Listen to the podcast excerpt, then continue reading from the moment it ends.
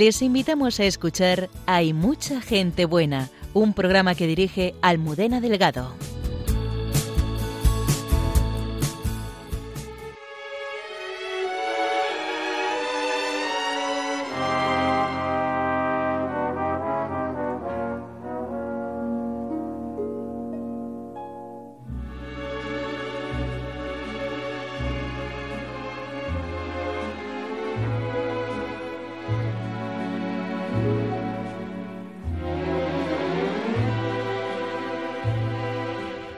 El miércoles pasado se cumplían 85 años de que el joven Rafael Arnaiz, a los 27 años de edad, partiese al cielo. Esta noche queremos acercarnos a su vida guiados desde Palencia por el hermano Joaquín López, archivero y coronista del monasterio cisterciense de San Isidro de Dueñas, donde vivió y murió el hermano Rafael. Desde Roma también nos acompañará Monseñor Alberto Rollo, promotor de la fe del Dicasterio para la causa de los santos, para hablarnos de la vida y espiritualidad de San Rafael Arnaiz.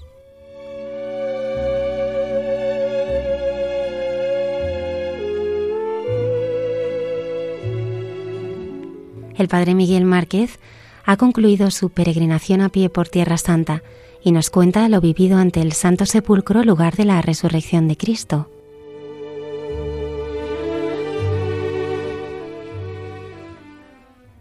Sobre cómo hacemos el equipaje de nuestra vida, reflexiona esta noche la hermana Carmen Pérez y José Manuel Palomeque en Entre tú y yo.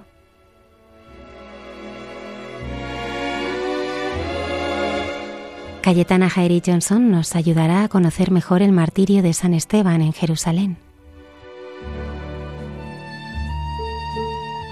Comenzamos.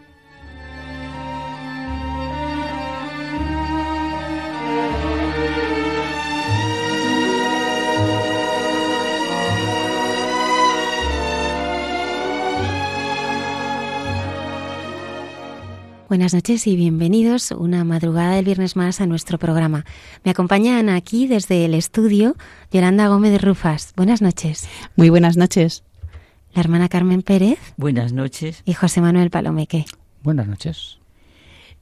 Me encanta oír la introducción porque enseguida me coge y como ya me habías dicho que lo que se iba a tratar es de el hermano Rafael para mí, pues yo estos días he estado leyendo, además como ha sido su fiesta el miércoles, pues mmm, comprended una cosa, vosotros que sois muy jóvenes, para esta anciana, como decía que el pequeño, si aunque las abuelas lo saben todo, como decía el hijo de Borja, Millán del Bos, ¿verdad? Pues aunque las abuelas lo sabemos todo, pero hay una cosa que guardo precioso en mi corazón y es que, sabéis, un secreto, yo cuando conocí y veía al hermano Rafael que bastaba, yo en el fondo quería ser trapense, como, era el hermano Rafael en aquellos momentos. Bueno, que me gustará muchísimo oír y precisamente a un hermano de, de su misma congregación oírle hablar, de, del mismo monasterio en que él estuvo, oírle me va a encantar. Bueno, es verdad que San Rafael Arnaiz eh, es un santo, digamos que poco conocido, ¿no? Quizá porque al ser nuestro, pues siempre buscamos fuera eh, esas devociones, ¿no? Que, que, muchas veces las tenemos tan cerca. Y, y a mí algunas veces me, me, ha acercado Carmen a él con esa frase tan bonita, ¿verdad?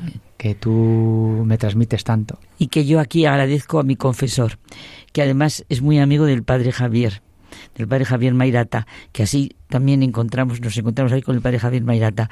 Mirad, chicos, un día que me fui a confesar y bueno, tampoco está mal el sentir lo egoísta que uno es. Me acuerdo que me hizo sentir muchísimo el padre, me hizo sentir con el hermano Rafael, me hizo sentir que la verdadera libertad interior, la verdadera pobreza está en no tener un yo al que defender. La cara de Yolanda ya veo que le gusta la frase. No tener un yo al que defender. ¿Qué te parece, Yoli? Muy bonita esa frase, sí. Pues Para reflexionarla también. Reflexionala. ¿no? no tener un yo al que defender. Con eso me quedo yo. Ya saben nuestros oyentes que pueden contactar con nosotros. En una dirección de correo que es bastante sencilla. Hay mucha gente buena, arroba radiomaria.es. Y para aquellos que nos están escuchando pero que se queden dormidos, tranquilos, dormid. ¿eh? Mañana tenéis disponible en la página de Radio María, en su aplicación o en Spotify, el programa colgado. José Manuel recogerá todos los correos de nuestros oyentes y en el próximo programa los compartiremos. Comenzamos el programa de esta noche con la entrevista al hermano Joaquín López, archivero y coronista del monasterio cisterciense de San Isidro de Dueñaseles, entrevistado por el padre Javier Mairata.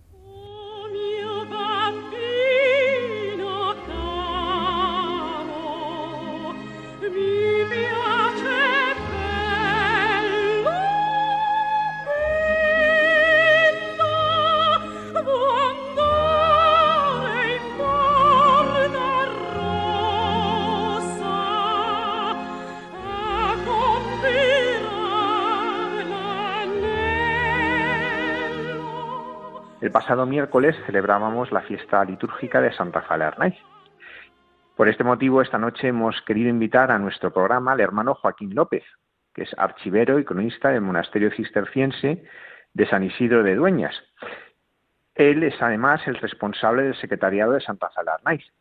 Buenas noches, hermano Joaquín. Hola, buenas noches, padre. De Santa Fe Arnaiz es verdad que hay muchas personas que, que conocen cosas, conocen datos, pero nos gustaría profundizar en su vida. Y creo que es muy importante comenzar por el entorno familiar y, social de Santa Fe Arnaiz, porque explica muchas de las cosas que luego suceden. ¿Cómo era su familia? ¿Cómo era su infancia y primeros años de juventud? Sí, Rafael eh, nace en Burgos, quizá lo sepan, el, el 9 de abril de 1911.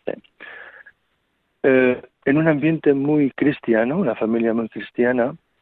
Su familia es de la alta sociedad, habría que decir casi un poco burgués, eh, en el sentido que son viene de la, sobre todo la parte materna viene de, la aristocracia y un tío materno con el que tendrá luego muy buena relación con los dos tíos, se casa con la duca de, duquesa de Maqueda y entonces, bueno, él, tiene una formación muy exquisita, muy educada, muy cristiana, es una familia muy cristiana, y este es el ambiente en que crece Rafael toda la familia y todos los hermanos en realidad eh, fueron tuvieron una, educación religiosa, muy profunda. Su hermana pequeña sería también monja, que murió también muy joven, y luego otro hermano suyo fue monje cartujo, el padre padre Fernando. Solamente uno uno eran cuatro hermanos. El creo que el pequeño fue el, el don Leopoldo se casó, es el único que se casó, de la familia Knight. Y la educación, pues ya digo, muy, muy esmerada, muy culta, muy a nivel social um, alto, diríamos, también toda su educación. Y sin embargo, Rafael en este sentido fue muy sencillo, incluso con los sirvientes, es lo que se sabe, ¿no? No se hacía mm, servir, sino al contrario, ¿eh? los sirvientes casi les servía él a, él a ellos es un poco lo que se sabe un poco de su infancia. ¿Cómo podríamos describir la personalidad, el carácter de Rafael Larraín? Eh, sí, aunque sí habría que decir un poco porque claro, él tiene una evolución muy muy muy acusada después de su ingreso en el monasterio. Pero Rafael ya en, siendo viviendo los años de la adolescencia e incluso la juventud primera juventud porque él entró con 22 años al monasterio él era una persona con mucha ascendencia hacia los demás no atraía tenía un algo que atraía convencía a la gente fascinaba de alguna manera no y todos, todo, toda la gente, pues, pues, no sé, quedaba convencida de su de su personalidad. Es un don un don de Dios realmente no además tenía una madurez por, la edad que tenía una madurez bastante perdón bastante acusada. Eh, sin embargo era alegre y con sentido de, del humor extraordinario extraordinario, tanto en el, fuera del monasterio como dentro del monasterio, que aquí le tuvieron un poco que cortar las alas, ¿no? Porque claro, era muy riguroso la vida de la trapa en aquellos años. Pero Rafael era una persona muy, muy, alegre, muy con sentido del humor, se hacía respetar, tenía, ya digo, una personalidad fuerte, fuerte, no, fuerte no, más bien ah, acusada, ¿no? Fruto, yo digo, quizá podríamos decir de la educación exquisita que tuvo, ¿no? Era elegante también y, y una bondad eh, extremada también ya desde muy joven, ¿no? Se preocupaba de los de los enfermos, de, de los de la gente pobre. Hay una anécdota, por ejemplo, que que llegas, había visto una familia necesitada mm, en Oviedo, me parece, porque de Burgos se trasladaron a, vivir a Oviedo la familia y vio a una gente necesitada, llegó a su casa y le pidió a su madre que, que, que juntara cosas que no necesitaba de ropa, hizo un atillo, se lo cargó al hombro y se lo llevó a esta familia, una cosa realmente impresionante, ¿no? Ahí se demuestra un poco la, el sentido ya de, de la caridad, del, servicio, de la entrega, ¿no? Hacia los demás, eh, teniendo en cuenta que es una, una familia de, de, alto nivel, ¿no? Social en esos momentos. Rafael era un buen dibujante, muy creativo y de hecho se enfoca hacia la arquitectura. Y ahí Exactamente, sí. Sí, sí, sí. ¿Cómo fueron, cómo fueron esos años de vida universitaria? Eh, quizá los más desconocidos, pero tenemos alguna anécdota que contar, pues sin duda, sin duda. Él, él se traslada a vivir a, a Madrid, reside en la pensión Callao, es un edificio que todavía existe hoy día, y allí eh, tiene los primeros años de, de, estudios de arquitectura. Realmente, pues ha dejado una, claro, imagino la, la el, los cuadros y las pinturas que dejó son posteriores a sus estudios, sin duda. Aunque se conservan también dibujos de de, de cuando era estudiante, ¿no? Uh, Rafael ahí es cuando se muestra realmente un chico con una capacidad impresionante, ¿no?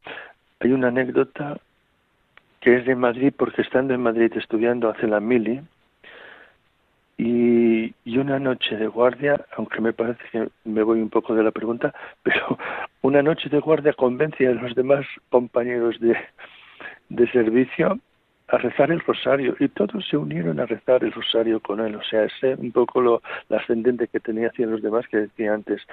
La vida de estudiante la hizo muy bien, muy bien, muy bien. Fue entonces cuando tiene desde Madrid los fines de semana acude a su a la casa de Ávila que tenían los sus tíos sus tíos maternos, mmm, los duques de Maqueda, ¿no? Y ahí es un poco lo cuando empieza un poco a Rafael a considerar su, su vocación. Los duques de Maqueda tuvieron mucho también mucho que ver en su vocación. Él, ellos habían se habían convertido recientemente, llevaban una vida bastante mundana y se habían convertido con unas conferencias del padre jesuita, padre Torres. Um, y habían cambiado radicalmente. Eh, Rafael, que tenía una sensibilidad religiosa ya muy acusada, pues encuentra en ellos un, un, un, un, una comprensión, un desahogo para manifestar sus inquietudes. Entonces el tío de tío Polín, don Leopoldo, había conocido la trapa de San Isidro y es el que de alguna manera encamina a Rafael a que venga aquí a conocerla y efectivamente Rafael, estando en Madrid, pues estudiante, en una, en una de las mm, días libres que pudo tener como estudiante, vino aquí, creo que fue una, en el tiempo de unas vacaciones, para mientras iba de camino a Oviedo, paró en la trapa y ahí pues, creemos que de alguna manera quedó convencido de lo que era la trapa, ¿no? Él sentía algo, evidentemente. Y cuando regresa a Madrid, tiene una experiencia un poco difícil en la pensión con una chica que se encariñó con él y tuvo cierto momento, no de debilidad evidentemente, pero sí de tentación, aunque él la supo vencer y eh, ella estaba dispuesta a todo, ¿no? Y eso quizá le movió a que repentinamente dejara los estudios de arquitectura y se decidiera a venir a la trapa que ya había conocido, evidentemente.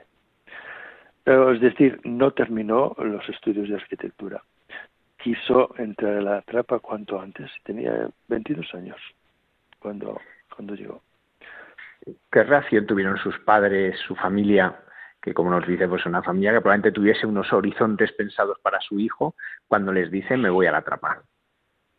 Sí, sí, sí. Bien, yo creo que sobre todo su madre conocía bien a su hijo. Es propio de las madres, ¿verdad?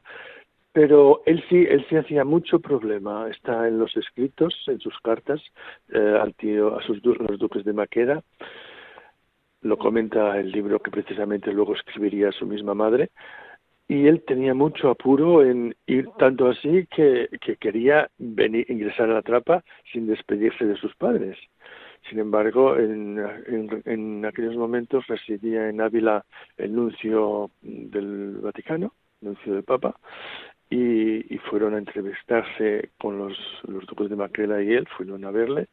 Al señor Nuncio le convenció que, como buen hijo, tenía que ir a decirlo, a decírselo a sus padres, ¿no?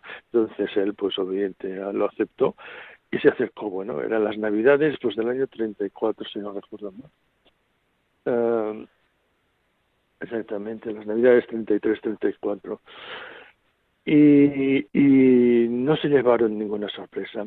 Sí que lo, le dolieron porque para su madre Rafael era era el, que más quería, bueno, las madres quieren a todos realmente, pero Rafael tenía algo, de todas maneras era el mayor, pues, pues bueno, esperaban bastante de él.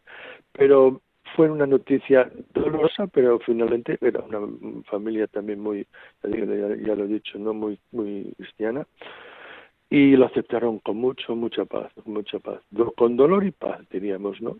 O sea que no fue nada y su mismo padre finalmente le trajo en, en su propio en el mismo coche, ¿no? Hasta la trapa para ingresar. Lo cogieron muy bien, lo aceptaron muy bien. ¿Cómo fue la vida de Rafael en el monasterio? Cómo va a vivir estos años en los que empieza a profundizar en su vocación monástica.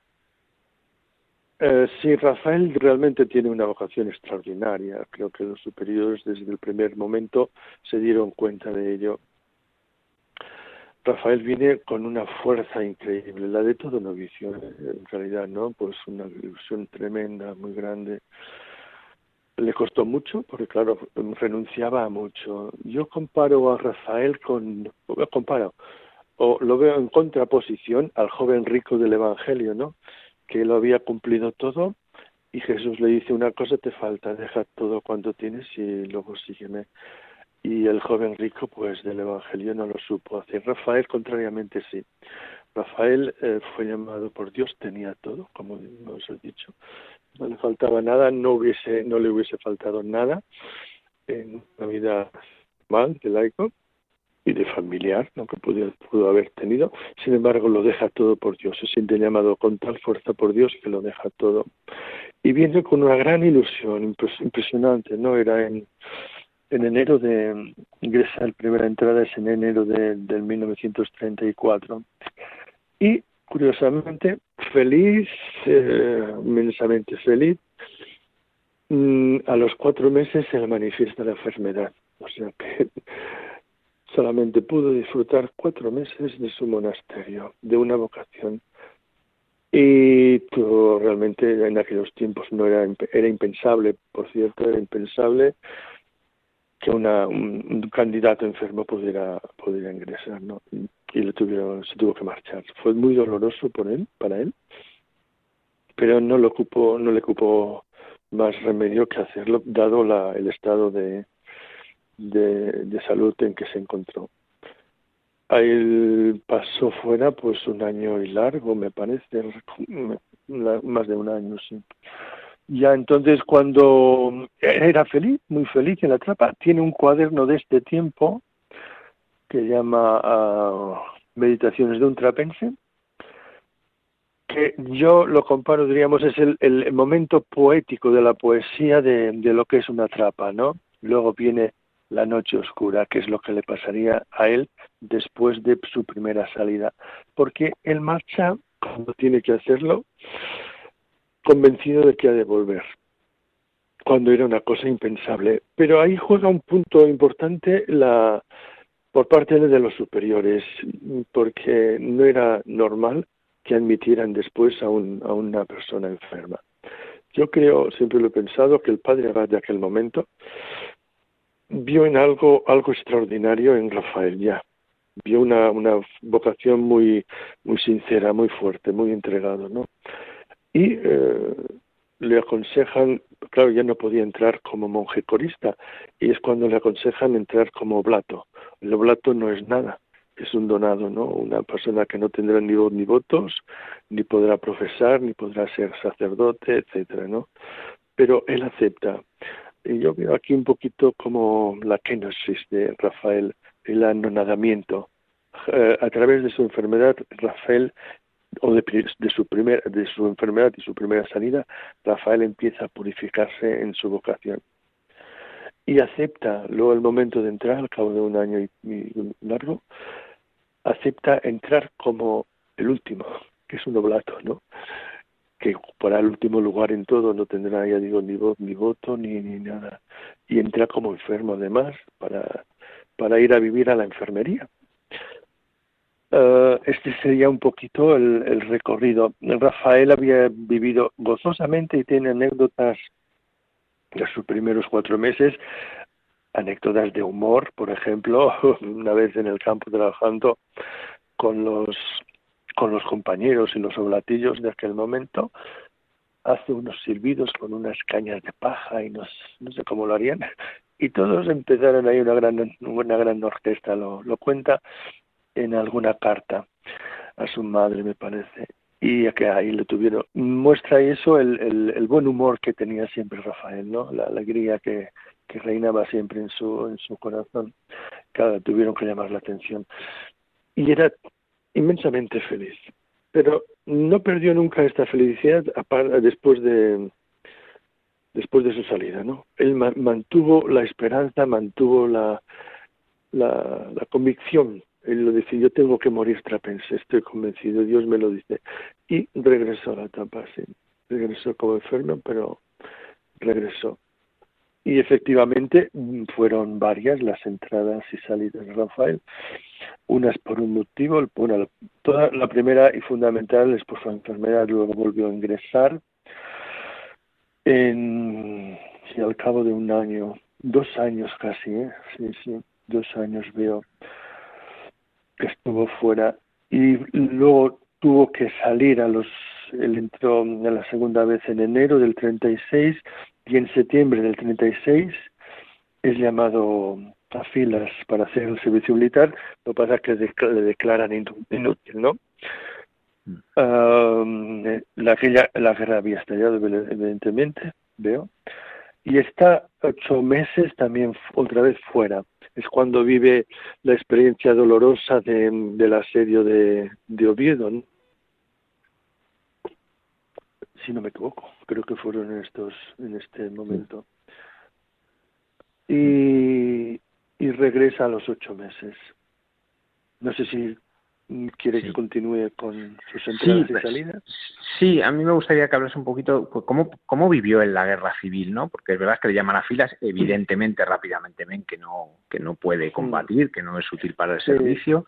Eh, ¿Cómo vivió? ¿Qué resonancia tiene en él, pues, este suceso y estos acontecimientos tan eh, dramáticos? En el tiempo en el tiempo que estuvo en fuera durante la guerra Mm, él se sintió realmente, se sintió inútil, inútil humanamente hablando, no, no por lo, por la salud, sino claro por no poder participar como los demás en, en la defensa de, de, España, ¿no? De alguna manera, desde su convicción. Uh, ya luego en, en su en su en su vuelta al monasterio, ya durante la guerra, la guerra mm, lo sufrió de otra manera. Llegó al monasterio y se habían marchado todos los jóvenes, claro. Todos los jóvenes se fueron a la guerra, sus compañeros de, de noviciado, etcétera, ¿no? El enfermero, todos se habían marchado. Era un monasterio, diríamos hoy día, un poco fantasma, ¿no? y eso lo vivió, lo vivió, yo creo que con paz, pero sufriendo y teniendo el corazón en todo el sufrimiento, no solamente de, sus compañeros que podían estar, realmente en realidad no murió ninguno de los hermanos de los monjes, que fueron, que fueron unos treinta y tantos, pero sí lo tenía un hermano, su hermano Fernando, que luego sería Cartujo, estaba luchando en la guerra, fue creo que teniente o capitán y de caballería, de. Y claro, él lo sufrió, diríamos, pero lo llevó todo a la oración. Lo sentía no estar acompañando a ellos, pero ofrecía su vida. Estaba ofreciendo, tiene en algunos escritos lo manifiesta, escritos. Uh, tiene el corazón puesto en, en, la gente que sufría la guerra. Es una cualidad de Rafael que es de, de reconocer y admirar, ¿no? Se sentía inútil, fue inútil, lo, de, lo le dolió, pero mm, supo aprovechar, ¿no? Digamos, de otro, desde otro punto de vista, aprovechar las circunstancias del porque por otro lado en el monasterio en aquellos años no había noticias no, se sabía como eso lo dice en algunos de sus escritos también no no sé cómo andará sé que sufre etcétera etcétera no pero claro no había los monjes seguimos teniendo pocas noticias del exterior no todavía hoy no tenemos ni televisión ni tenemos solamente unas pocas noticias del periódico y nada más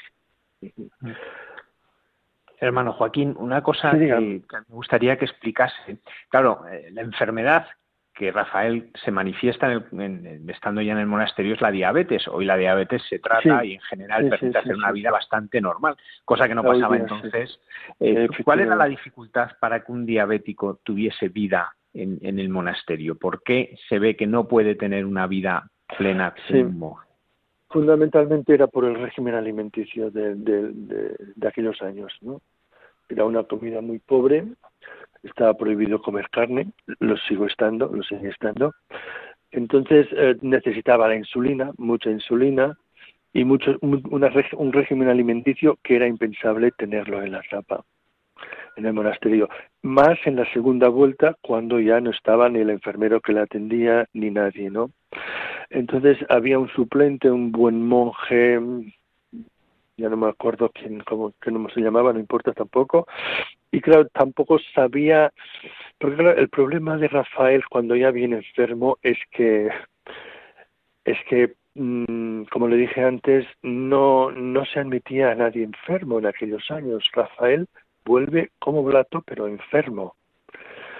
Y entonces parte de la comunidad no no aceptó el regreso de, de, Rafael, no lo entendió, ¿no? se sabía a nivel comunitario que se estaba incumpliendo una norma. Entonces tuvo un rechazo fuerte, Rafael, que se manifestó sobre todo en la enfermería, que fue donde más vivió después de su regreso, ¿no? Uh, entonces no era bien atendido, no quizá por, por hacerle daño directamente, ¿no? Pero el enfermero pues le subía le subía lo que le daban y de, alimento y claro eso empeoró. Eh, Rafael no se quejaba en absoluto en ese sentido no eh, le comía lo que le pero quedaba con un, mucha hambre con mucha sed. Era impensable comer algo fuera de horas y no se atrevía siquiera pues a pedir al enfermero de turno o suplente mejor dicho a que le diera un poco más de, cantidad de comida, ¿no? Eso le empeoró un poquito más ya la situación en, la segunda y tercera ingreso que tuvo Rafael. Eh, hermano Joaquín, vamos a, a, ir profundizando ya. Hemos visto un poco un recorrido por, por la historia y, mm. que explica muchas de las cosas, pero eh, una cosa que usted ha comentado son los escritos de, de, de San Rafael Arnaiz. Sí. Eh, ¿Cómo era él en la faceta de escritor? ¿Qué, qué, qué destacaría usted que conoce bien sus escritos de, de su uh, manera no, de escribir? Solamente los conozco regular, pero es evidente. Rafael escribió tres cuadernos importantes. Uno lo he citado, Meditaciones de Trapense, Luego, un segundo cuaderno que ya lo escribió posteriormente, ya en su segunda o tercera estancia en la trapa, no recuerdo bien, que lo dedica a su hermano. Son ya unas reflexiones un poquillo más profundas. Lo, yo les llamo a estos cuadernos un poco de, de lo poético que es la trapa, sobre todo el primero, ¿no? Y luego hay un tercer cuaderno, que es ya el último que escribe en su tercera etapa, la cuarta etapa de, del, en el monasterio, que son notas de conciencia en realidad. Se titula Dios y mi alma, él mismo pone el título, porque se encuentra que ni siquiera tenía director espiritual y el confesor no lo entendía, no, te, no tenía, digamos, la altura que había tenido el primer confesor, que fue el padre Teófilo, que fue quien inició el proceso. Y entonces el, mismo Teófilo, porque antes estaba regulado, los novicios solamente podían confesarse, tener direcciones espirituales con los padres nombrados por el abad, ¿no? y ya el padre Teófilo no estaba. Entonces le, orientó a escribir estos apuntes, ¿no? Y ahí en estos escritos es donde Rafael exprime o expresa, perdón, la, su, realmente su, su, interioridad espiritual, ¿no? Eso es fabuloso, un, un cuaderno fabuloso. Claro, eh, ahí se ve la espiritualidad de, Rafael, que se centra sobre todo eh, en la cruz de Cristo, en el sufrimiento de Cristo evidentemente influenciado por su propia enfermedad, ¿no? Pero fue realmente, yo digo, fue una gracia, ¿no? Es ahí, ahí vemos a Rafael identificándose, ¿no? Con, Cristo en la cruz. Y este cuaderno es el, el mejor, diríamos, donde encontramos a Rafael profundo, la espiritualidad verdadera de Jesús, de, de Rafael, centrada en la cruz de Cristo. Él hablará de la ciencia de la cruz, de lo bien que se encuentra a los pies del crucificado y dice, pues si, si estoy bien a, los pies de Cristo, ¿por qué me tengo que ir a otro lado? No, eh, no que me quedo junto a Él, ¿no? Es donde lo aprendo todo, a los pies de Cristo, dirá Rafael. Uh, luego tiene 130 y algunas cartas, también muy profundas, las más profundas habría que decir que son las que escriban sus tíos de Maqueda, pero estas las escribe estando fuera. En el monasterio normalmente se escribía muy poco en aquellos años ah, y solamente a la familia más cercana, a los padres y algún hermano, pero no a los tíos. las cartas de los tíos son de Maqueda son de su estancia eh, fuera del monasterio, pero son muy, muy, muy, muy interesantes también, todas ellas. Y esto sería un poquito lo lo de los escritos donde Rafael efectivamente manifiesta cómo es y lo que siente, ¿no? Lo hace desde su personalidad, evidentemente, desde su manera de ser. Rafael era una persona franca, abierta, muy transparente, ¿no? Y los escritos de Rafael son así, por eso llegan tanto a la gente, ¿no? Se nota una, una frescura, una autenticidad en los escritos tiene una manera de escribir no muy no nada rebuscada y sin embargo profundamente teológica ¿eh? y entonces eso es una lectura que llega a todo el mundo y por eso todo el mundo bueno todo el mundo que lo lee eh, se convence de vamos qué maravilla tengo testimonios de todo el mundo o bueno más más bien de todo el mundo pues, eh, habría que decir de todo el mundo pero los que se puede manifestar en lengua castellana como es Latinoamérica, que he recibido muchas cartas en portugués de Brasil, cómo les atrae, quedan convencidos, me cuentan por después de haber leído a Rafael, ¿no? Algunos escritos y piden más escritos porque mm, realmente encuentra la gente encuentra encuentra su situación porque la sociedad de, de hoy día de alguna manera está sufriendo, ¿no? Está sufriendo tanto física como moralmente, ¿no? Y necesitan algo, ¿no? Y en, y en los escritos de Rafael encuentran una referencia que se aplica perfectamente a, a lo que padece tanta gente, ¿no? Ahí está la importancia de los escritos de Rafael. Ya digo, nada complicados, se entienden perfectamente. Y son, él era un artista, era un artista, lo hemos visto en sus mismos estudios de arquitectura que le lleva a la pintura, porque tiene una serie de, obras de arte, de cuadros y, acuarelas, etcétera. Es un artista que lo manifiesta también en la escritura. Tiene, tiene algunos escritos realmente que se nota el, el acento poético, ¿no? El, el tic poético del, del artista hermano Joaquín, una pregunta, esta más personal. ¿eh? ¿A usted, eh, de todos estos escritos, hay alguno que le conmueve especialmente? Uh, son muchísimos, habría que citar muchísimos y no, ahora mismo no tendría ninguno. Pero sí le voy a decir una cosa muy personal también, ya que me, me lo pregunta. Yo vine al monasterio hace ya 47 años por Rafael. Eh, leí sus escritos y me convencieron al instante, diríamos casi, ¿no? Tenía, era joven entonces, uh, adolescente, y encontré el sitio. Gracias a Rafael, el Señor me llamó para venir. Me convence, tiene frases preciosas, quizá un poquito sobre lo que lo digo de la cruz. Es, eh, uno se queda desde la perspectiva de, mi propia vocación, evidentemente, que buscamos de alguna manera los monjes configurarnos ¿no? en, en el sufrimiento de Cristo, en la cruz, pues bueno, todo lo que habla de la cruz pues nos atrae de alguna manera más fuertemente. Luego, sin duda, también están los escritos de, los que dirige a...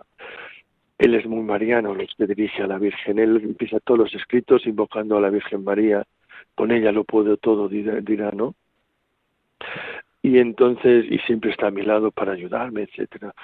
Eh, hay, hay un escrito también ya que dice, más bien para los monjes, que sirve para todo el mundo. No metas ruido que estoy hablando con Dios, ¿no?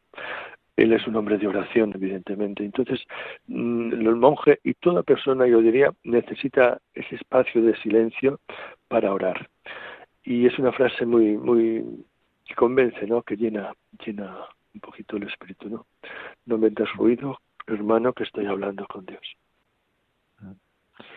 hermano Joaquín, de las muchas vivencias de, Rafael en el monasterio. ¿Nos puede contar alguna, o algunas, vamos, como quiera, que, reflejen cómo era su carácter, su forma de vivir la vocación? Alguna ya, ya ha salido, ¿no? Pero hay alguna que cuando, más que usted ve que, cuando va allí la gente de visita, pues les toca más, porque les muestra cómo, cómo era su vida. La vida de Rafael, cómo era no, eh, no hay mucho, no hay muchas anécdotas, ¿eh? Más bien, ahora mismo me viene a la mente una simple, una simple anécdota, diríamos, de la paciencia y de la caridad de Rafael, ¿no? Por lo que decía antes, un poco el desprecio, no el desprecio, el, el no aceptar que un enfermo estuviera aquí. Pero también, como he dicho antes, es que el Padre Abad lo acepta porque ve en él algo especial, una vocación fuerte que no entienden los demás hermanos. Y hay una anécdota, estando en, la enfermería, como un hermano le coge, creo que era una tortilla, se la tira al suelo y él sin decir nada la recoge, se la vuelve a poner el plato y la come. Y no se enfadó ni se inmutó. ¿eh? Eh, realmente ahí vemos un poco la heroicidad de, Rafael en, la paciencia, en la virtud, en el silencio, o sea, no faltó en nada la caridad de este hermano. Debían tener una discusión, etcétera. También ocurren esas cosas de vez en cuando, aunque no es frecuente, pero pueden ocurrir entre, entre personas que somos, somos hombres como todos, ¿no? Y ahí podríamos tener una anécdota mm, de Rafael, de Rafael bastante interesante, ¿no? Eh, otras, pues casi ni, no sabría ya decir demasiadas le veían mucho en la oración, enfermo, pero mucho en el coro, detrás del órgano, rezando. ellos se daban, algunos se daban cuenta de, que Rafael era realmente un hombre, un hombre de Dios, un hombre enamorado de Dios, un joven, porque en realidad era un joven, un principiante, como nos decía el Padre Bat en la homilía de, de este pasado miércoles, ¿no? Hmm. Era un principiante que, sin embargo, se saltó por encima de todos los demás monjes más ancianos, sí, sí, sí, en su, en su santidad, evidentemente. Sí. Hermano Joaquín, ¿cómo fue la última? Rafael vuelve, como decíamos, pues el sitio de Oviedo, él vuelve ya al monasterio y muere, porque fallece el 26 de abril de 1938. ¿Cómo fue esos últimos tiempos que fueron especialmente intensos? Fue muy intensos, efectivamente. Él, ingresa última, por última vez el 15 de diciembre del 37 y apenas estará cuatro meses de vida. Le quedarían cuatro meses y algunos días. cuando él entra, le acompaña eh, su hermano Leopoldo, el único que, que se casó, ¿no? Y al llegar al, a la enfrente del monasterio por la carretera, que todavía es la carretera que existe a 20 de baños, aparte de la autopista que está a unos metros más para allá, le dice, ves a su hermano, ¿ves esto de aquí? Señalando el monasterio, es la sucursal del infierno. Es una expresión dura, ¿no? Un poco que puede causar extrañeza, ¿no?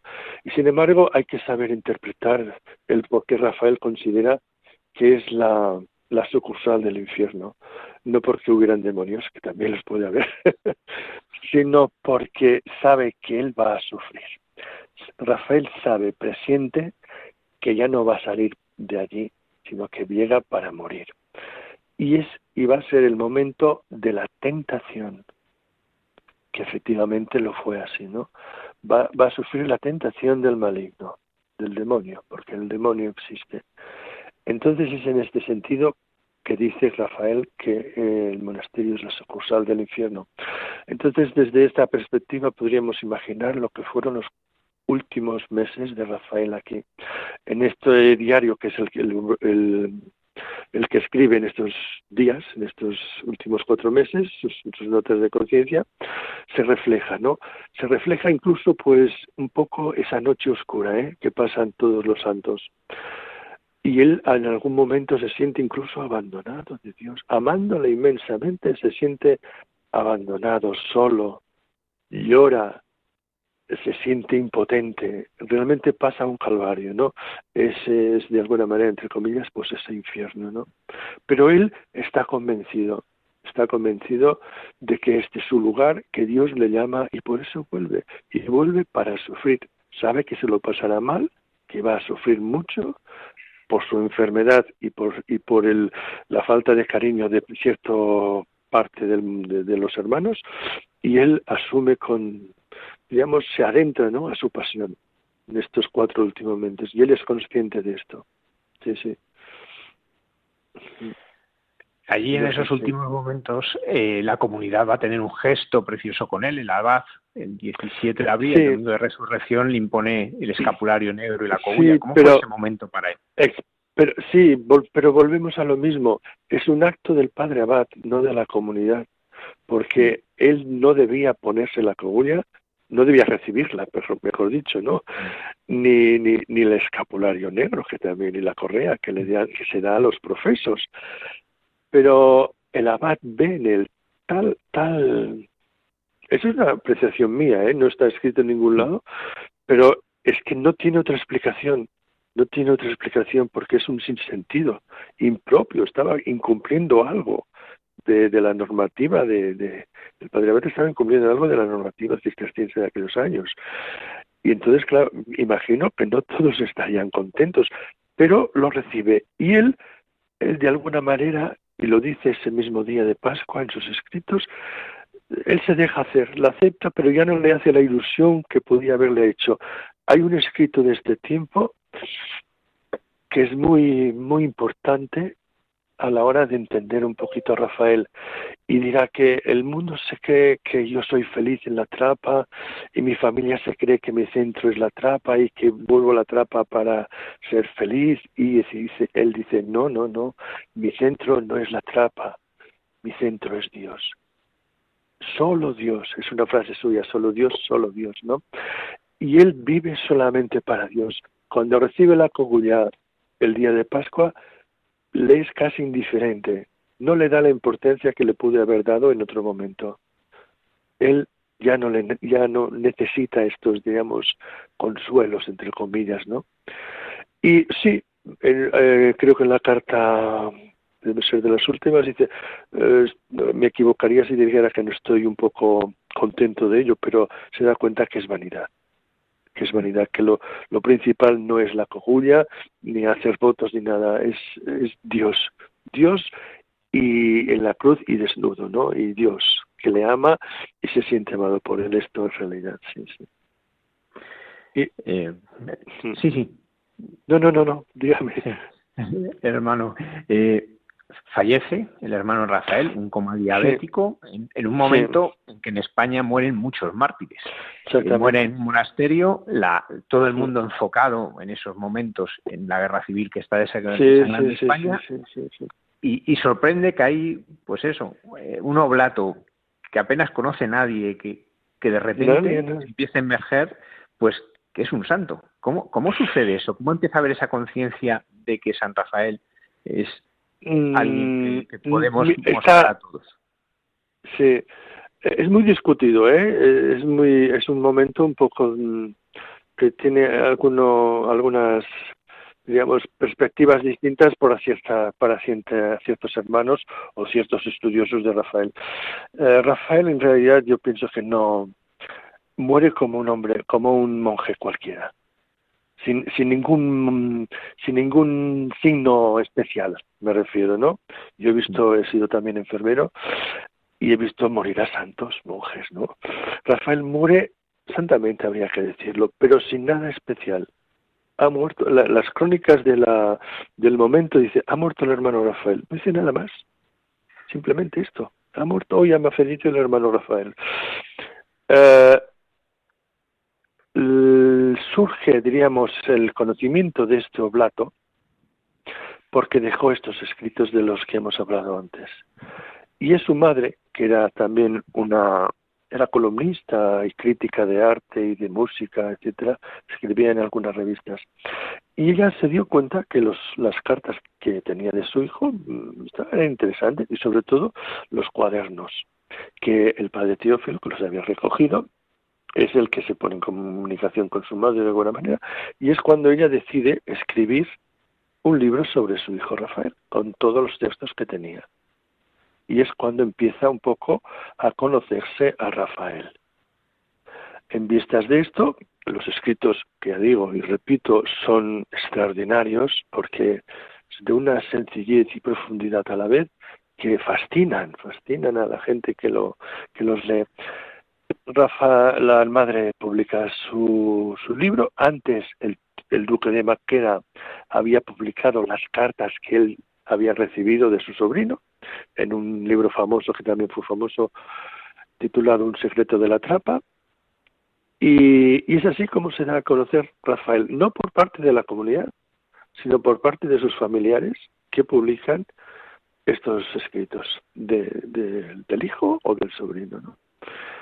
Eh, a partir de ahí coge cierta popularidad, no sé hasta qué punto, pero es ya en el año 63, justamente creo que se han cumplido uh, sí, el otro día, el día 26 se han cumplido ses, 60 años, ¿no? Sí.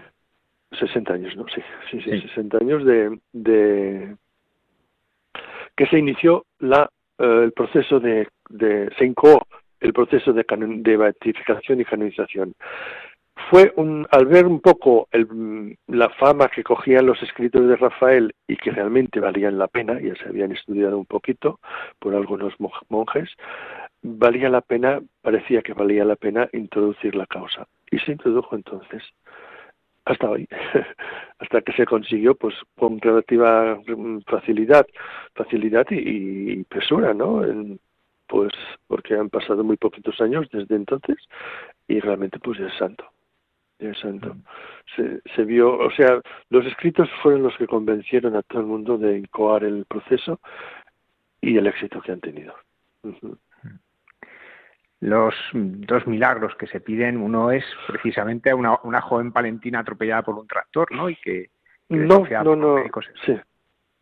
Sí, mm, sí, No, no fue, no fue atropellada por el tractor. El tractor tiró una, un, un semáforo y le cayó a la cabeza de una muchacha, Carmen Argüelles, una adolescente entonces, no sé si tenía 17 años o por ahí, y se le cayó y le partió el cráneo. Y pues se le dio, se le dio por, eh, vivió unos días, pero se le daba clínicamente muerta. Sin embargo, pues su madre conocía a Rafael, le puso la religión, tenía devoción a él, le puso la, y milagrosamente curó y sanó. Y hoy día, eh, anteayer en la, en la, en la mesa estaba ella, ¿no? Y realmente fue un milagro impresionante, ¿no? Pues que, le digo, la daban por muerta y fue recuperándose poco a poco sin dejar ninguna secuela, que es lo importante en un milagro, ¿no? Que no dejó ninguna secuela. Y el segundo milagro, sí, se pide un segundo milagro para, para, la, para la canonización y fue también una, una una señora joven ya casada con 30 años, mm, Begoña León, de Madrid, que tuvo tuvo, estaba embarazada en aquellos momentos y en la Navidad del dos años 2000, me parece que fue, se le presentó un, un, un síntoma de HELP, creo que se llama, es una de estas enfermedades un poco raras, ¿no? que no son muy, muy corrientes, y quedó clínicamente también un poco, bueno, de tal manera que los médicos decían se van a morir los dos, tanto la criatura, que no se puede salvar, ni ella. Y bueno, también se le encomendaron, encomendaron a, a San Rafael y se curó, se curó completamente tanto la madre como la niña que nació, o sea que se salvaron los dos. Unas cosas, pues claro, son científicamente inexplicables, entonces se estudia y se da, se da como humanamente imposible, ¿no? Entonces es cuando se declara que es milagro. Sí, esos serían los dos casos, aparte de otros muchos, ¿eh? porque Rafael ha hecho muchos favores. Todavía nos llegan testimonios, el último me ha llegado desde Argentina, de gente que se cura de una diabetes o de problemas pues, importantes, ¿no? Y es impresionante, es impresionante los testimonios de, favores y curaciones en este sentido que recibimos todavía hoy. Hermano Joaquín, ya para terminar esta entrevista deliciosa y que tanto estamos aprendiendo, ¿qué nos enseña San Rafael Arnaiz hoy? Por cierto, eh, ya son muchas parroquias las que empiezan a llevar su nombre. Eh, en esos lugares, parroquias nuevas que, se están creando, se les pone el nombre de San Rafael. ¿Por qué? ¿Qué nos enseña hoy? ¿Qué, nos dice hoy? Eh, yo creo que Rafael nos enseña una cosa que a la gente de, o a la sociedad de nuestros días tiene miedo y es abrazarse a la cruz de Cristo. Asumir el sufrimiento con paz, con alegría, que le cuesta tanto a la gente. Y eh, más, bien lo rechaza, ¿no? Y es lo que nos enseñaría Rafael, así mm, hablando desde el punto de vista más, más espiritual, ¿no? Pero luego también yo creo que en sus, en sus escritos Rafael nos enseña a ser auténticos, nos enseña a, a vivir con autenticidad la vida, tanto fuera en la calle como en el monasterio. ¿eh? Yo creo que es un, un ejemplo para todos de, de, vida auténtica, de, de, ser transparentes, sencillos, del servicio a los demás, de darse, ¿no? Eh, Rafael es una ofrenda, en realidad toda los, eh, todo el tiempo que vivió, joven, porque como hemos dicho murió a los 27, 28 años, ¿no? o 27, perdón, uh, nos enseña a, a, a valorar la, la, la, vida cristiana, la vida humana, con los valores que él vivió, es que nos enseña tantas cosas que realmente nos fascina todo. De Rafael, yo diría, todos los escritos nos fascinan por la autenticidad de vida que él nos propone, ¿no? Y que es posible vivir. Yo diría que así resumiéndolo mucho, eso es el ejemplo el, o lo que nos enseña. Eh, recordaréis, recordarán efectivamente que el Papa Juan Pablo II lo, lo declaró modelo para la juventud de nuestros días, ¿no? Y de hecho me consta, ¿eh? mucha juventud, cómo conoce a Rafael, vienen a ver a Rafael, ahora este verano vendrán con motivo de la Jornada Mundial de la Juventud, que es en Lisboa, y hay dos varios compromisos de grupos de ciento y doscientos jóvenes que pasarán por aquí para ver para venerar a Rafael, ¿no? Eh, hay, algo, hay algo que entra, diríamos, entra en el secreto de Dios para tocarnos el corazón. Eh, eso y está, eso se ve en sus escritos todos. Hermano Joaquín López, archivero y cronista del Monasterio Cisterciense de San Isidro de Dueñas, en Palencia. Muchísimas gracias por habernos acompañado esta noche y habernos ayudado a conocer a San Rafael Arnaiz. Pues en muchas cosas seguro que todo el mundo se ha sorprendido por, de cosas que no sabía y que nos ha ayudado a querer más a este santo que nos enseña maravillas. Muchas gracias. Ha sido un placer. Muchísimas gracias a ustedes.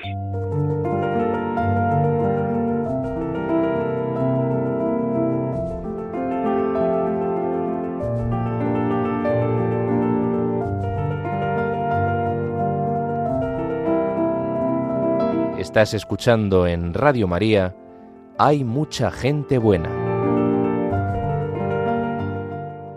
Pues yo lo primero dar las gracias al hermano Joaquín López y al padre Javier Mairata.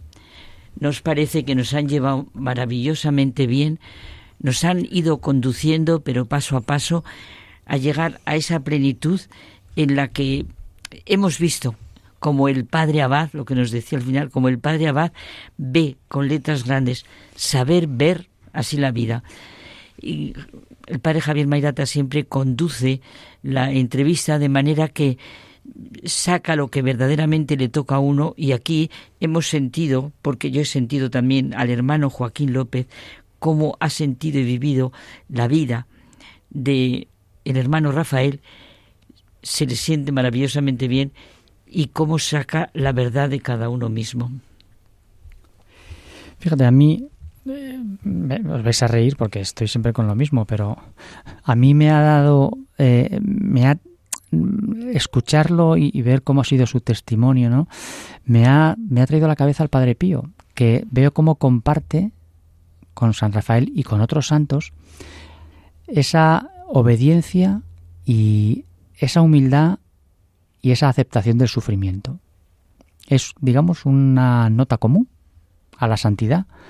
Eh, no solo el sufrimiento, sino la aceptación y la obediencia.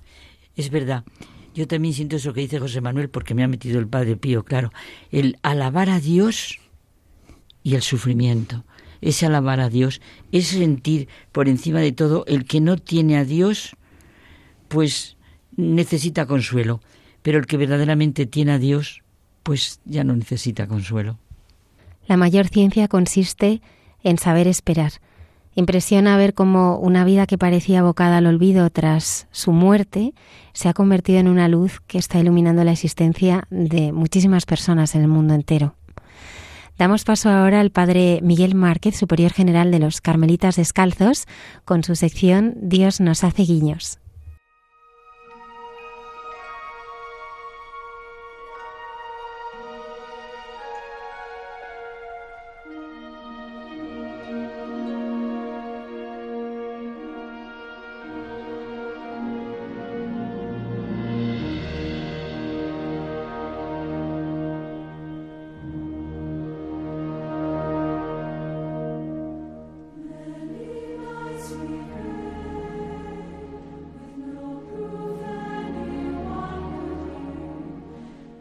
Buenas noches amigos, muy en el corazón de el momento presente y en un contexto de otra tierra santa, el camino me ha traído desde aquellas tierras de Galilea donde el Papa nos invitaba a volver y que tanto significado han tenido para mí en este tiempo, aquellas palabras del Papa en la que invitaba a volver a Galilea y que nos llevaron a peregrinar, a pisar la tierra del norte de, de Israel, aquellos lugares del origen del Carmelo, que desembocaron como parte final de nuestro periplo en Galilea al lago, un lugar de calma, de paz, de serenidad y después entramos en un contexto totalmente distinto que fue Jericó, eh, territorio palestino, una ciudad, un lugar típicamente árabe, con su tumulto, con sus comercios, con su actividad así tan intensa, con su acogida de la gente, con el sonido intensísimo, más que en otros lugares de la, de la mezquita, la llamada a la oración, incluso a, horas muy, muy tempranas de la madrugada. Y después la llegada a Jerusalén pasando por el desierto de Judea. Impresionante el desierto de Judea. Se queda grabado en el corazón y en el alma ese desierto donde Jesús se retira y que está no lejos de Jerusalén. Ese desierto que, que se te graba en, en los ojos y, el silencio que hicimos también en ese desierto y que te hace escuchar, escucharte, escuchar lo que no se oye fácilmente cuando andamos agitados y acelerados.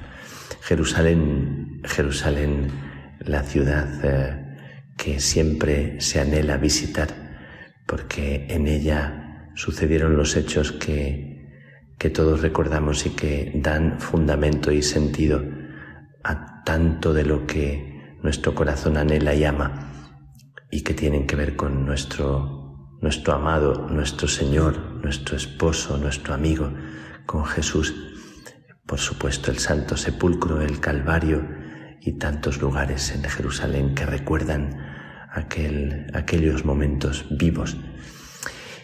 Quiero dar las gracias por este camino y estando ya aquí, en Madrid, por un breve tiempo, en medio del ajetreo de la ciudad y pensando sobre todo en una verdad que se queda muy clavada dentro, que la tierra santa es el lugar que uno pisa, que la tierra santa es donde uno habita, que el lugar fundamental que uno tiene que conquistar es el lugar de su propia verdad y que ese lugar en momentos difíciles o en momentos de bonanza o en momentos en los que uno se siente con paz y feliz o en los momentos en los que uno siente que, que está perdido, que está como mm, desolado o desamparado. Tantos momentos de la vida en los que uno siente que le falta el, sentirse arropado o sostenido. En cualquier momento Tierra Santa es la tierra que pisamos y esta es la verdad del peregrino que aprende viajando a un lugar al que le llevan eh, los pies y el corazón y la fe y que es tan emocionante visitar, tan, tan, tan emocionante visitar lugares donde uno siente que allí eh, sucedieron esos hechos fundamentales como el cenáculo, como la dormición de María, como Getsemaní, como tantos sitios. Sin embargo, el corazón se vuelve otra vez a este presente en el que ahora me hallo, también siempre a punto para, para caminar y para la peregrinación que lleva a otras tierras en las que encontrar la vida que, que realmente te hace sentir que este es tu lugar, que este es el, el sitio donde te quiere alcanzar el regalo más, más importante, más precioso. Pero se me quedó grabado en Jerusalén algo que me llama mucho la atención. Y es que al visitar los lugares con tantísima gente, hay como una especie de de ambición, de voracidad, de necesidad de, de ocupar esos lugares, de visitarlos. Y en el tumulto entre los peregrinos surgió también este, esta sensación de que cada uno persigue, eh, incluso pasando por delante de los demás o colándose, eso que tanto nos molesta, cuando vemos que alguien se quiere colar en una fila. Pero tratándose de los santos lugares, tratándose del Santo Sepulcro, por ejemplo, con eh, escenas que, que causan también un poco de inquietud, pensando que si la religión nos lleva a ser un poco egoístas, a pensar en nosotros mismos, a, a buscar nuestro beneficio, nuestro bien, porque cada uno quiere ocupar ese lugar y ocuparlo con una cierta exclusividad. Y sucedió a los peregrinos también intentar entrar en el Santo Sepulcro en la noche. Hay una experiencia muy bonita que pueden vivir los peregrinos que van a Tierra Santa y es quedarse a dormir o quedarse a rezar, quedarse a velar en el Santo Sepulcro, en el Calvario, allá en ese lugar, desde la hora que se cierra hasta la hora en que se abre en la mañana, a las cinco de la mañana, y también nuestros peregrinos se quedaron sobrecogidos. Les dimos la bendición y les acompañamos a ese momento, a ese tiempo tan, tan hermoso de quedarse allá con un grupo de personas ortodoxos, armenios, de distintas creencias. Y sucede que incluso con un puñado pequeño de gente hay quienes como que se apoderan de algunos lugares.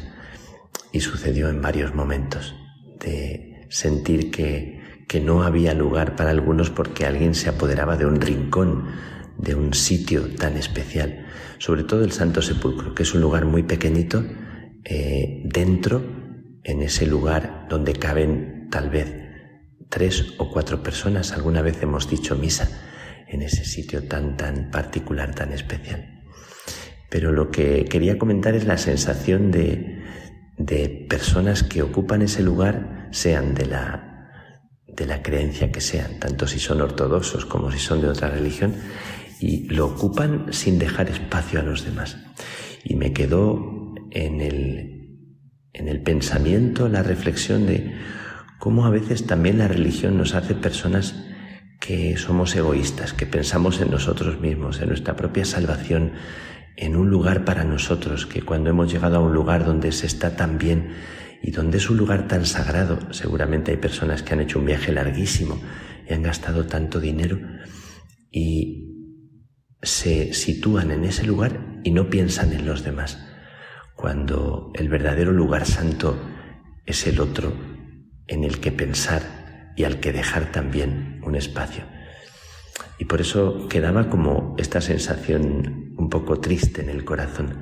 Es que el Evangelio, la religión, las personas que creemos en Dios, no hemos entendido que el corazón del Evangelio es esta comunión, esta unidad, este pensar en el otro, este eh, entregarte para que el otro viva, para que el otro tenga un lugar, visitar, tocar un lugar, besar una piedra, eh, sobrecogerte y emocionarte de estar en un sitio como ese sitio, especialmente el sepulcro, la cruz, etcétera, el Calvario, y dejar espacio a otro, un breve momento de tiempo y pensar que los lugares no son tan importantes como la presencia viva de alguien que llevas contigo, como lo que en el corazón se queda, como la fe viva, y no es en sí el lugar. Y me quedaba pensando esto y lo reflexiono con, con vosotros que me escucháis. Alguien que llegando a ese lugar piensa en los demás y con mucha devoción, con mucho cariño, eh, visita, entra, toca un altar, toca una piedra y pasa y deja espacio al otro pensando en los demás. Qué, qué cosa tan, tan bonita que las personas tengan esta actitud y comprendan que el corazón del Evangelio es esta comunión y no esta rivalidad o este apoderarse o este ambicionar que a veces sucede, que parece que es como un virus que también toca a las personas que, que queriendo a Dios quieren retenerlo. María Magdalena escuchó de parte de Jesús, no me retengas, no me, no me quieras eh, tener como tú piensas, ¿no? Y el sepulcro estaba vacío. Dicen, una peregrina decía tan bonito que, que el sepulcro estaba vacío y lo que quería comprobar era eso, que Jesús habita en otro lugar, no en aquel sepulcro, aunque lo visitamos y lo besamos, pero habita en el corazón de cada ser humano. Y es muy interesante cómo las personas que comprenden la presencia, la presencia de Jesús, comprenden que su vida deja paso a los demás y es un espacio y un hogar. Es verdad que toda la vida estamos como buscando nuestro lugar, nuestro espacio, nuestro sitio y parece que los demás son un rival para ocupar ese lugar y que tenemos que competir siempre por el lugar. Y yo siempre pienso que, que cuando uno ocupa su lugar, nadie te lo quita. Cuando uno ocupa el lugar de su verdad, de su humildad, nadie te quita el puesto si realmente has comprendido dónde está tu sitio. Es verdad que la fraternidad, el cariño entre nosotros, a donde nos lleva es precisamente a eso, a sentir que nuestra vida, en los que verdaderamente nos quieren, tiene un espacio y un lugar irrepetible y único. Bueno, y en, este tiempo de peregrinación esta es como la enseñanza que se me ha quedado clavada en el corazón. Realmente el lugar que no es fácil habitar es el lugar donde a veces el Señor nos lleva y no tiene que ver con sitios donde hay multitudes, tiene que ver con tu propio corazón. Tiene que ver con el lugar a veces de la soledad, del desamparo, del sentirte perdido y ocupar ese lugar como tu tierra santa en la cual tú le dejas al Señor que te acompañe o tú le acompañas al Señor. Uno de los lugares donde más encontré eh, la impresión y el impacto y donde me sentí más emocionado fue en la mazmorra, en un lugar que se llama Galicanto, donde cantó el gallo, y Pedro negó a Jesús tres veces. Y abajo hay como una prisión en el fondo de la tierra, allá abajo en la tierra dura. Y al pensar en Jesús en aquella noche, desamparado y sin nadie, me vino la emoción y pensé en ese lugar que es en el que tenemos que acompañar a Jesús, en el lugar donde nadie quiere estar, donde nadie quiere ir, donde nadie se pelea por estar. Ese lugar eh, o esa persona o esa situación que a nadie le apetece. ¿Y cómo darnos cuenta, cómo darme cuenta de que ese lugar es mi tierra santa, la tierra santa donde Él me espera, donde Él me quiere abrazar? Hay personajes de la Tierra Santa al pasar por distintos sitios que te quedan muy marcados. Hemos celebrado la misa en el lugar donde vivió Carlos de Foucault, que buscó siempre el último lugar. En Nazaret hay un sitio que os invito a visitar, donde están los hermanitos de, de Jesús, los hermanitos de Foucault, una familia de Foucault, en el lugar donde Carlos de Foucault sirvió a las clarisas durante un tiempo siendo invisible, queriendo vivir la vida de Nazaret. Me sobrecoge mucho esta experiencia de, de Carlos de Foucault, que no quería ser visto, que quería servir, que quería solamente ser hermano universal de todos y quería ocupar el último lugar. Y también la historia de Mariam, Mariam de Jesús crucificado, Mariam Baguardi, que en Belén visitamos su, su casa, el convento de las Carmelitas, y ella siempre se titulaba, se llamaba a sí misma la pequeña nada, y decía que el secreto está en no querer ser algo, en, en ser nada, pero dejar al Espíritu Santo que venga a habitar esa nada sin justificarse, sin eh, poner excusas. Y es sobrecogedor la fecundidad de Marianne Baguardi, impresionante. Ella decía que si que si somos humildes, Dios hará milagros en nosotros, ¿no? Se lo dijo el Señor. Bueno, pues Carlos de Foucault, Marianne Baguardi y todos los personajes que han pisado la Tierra Santa y Jesús, eh, al que acompañamos en momentos de tanta desolación, nos invita a vivir cada momento de nuestra vida como un momento fecundo, donde quiera que estemos, a no pelear por los lugares, Claro que no hay que dejar que se nos cuelen en la fila, eso está claro, que no hay que, que hay que decirle a las personas también que sean educadas, claro que sí. Eh, pero, sobre todo, ocupar tu lugar, saber cuál es tu sitio, saber cuál es el lugar sagrado que Él te invita a vivir. Pues me quedo con esta sensación mientras voy de camino y viajo también a un país lejano, al otro lado del mar, y viajo a Colombia y a Ecuador a visitar a mis hermanos y hermanas os llevo conmigo y incluso en el avión, incluso en cada momento, con las personas con las que me junte, ahí está el misterio de la Tierra Santa. Y donde tú estás ahora mismo, ahí está el misterio de la muerte y resurrección y de la vida que te aguarda.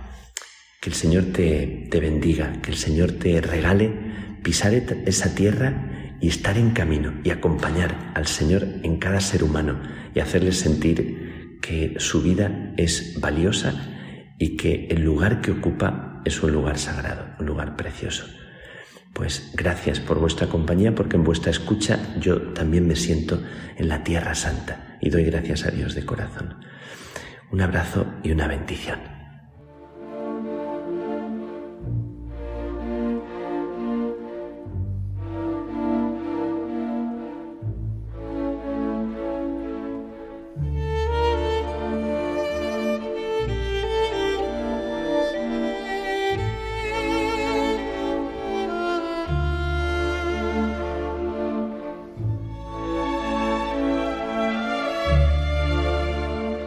Me cansaré nunca de ir al Santo Sepulcro. Yo solo he ido una vez, pero verdaderamente, fíjate, aunque sea orar pensando en lo que es el Santo Sepulcro, es que nos tiene que conmocionar, impresionar. Cayetana está allí ahora. en estos, unas fotos. En estos momentos. La verdad es que eh, yo he estado también solo una vez, pero tuve la suerte de que cuando estuve, eh, pues ya habían terminado las obras y pude disfrutar en su plenitud, porque es verdad que ha estado muchos años de obra.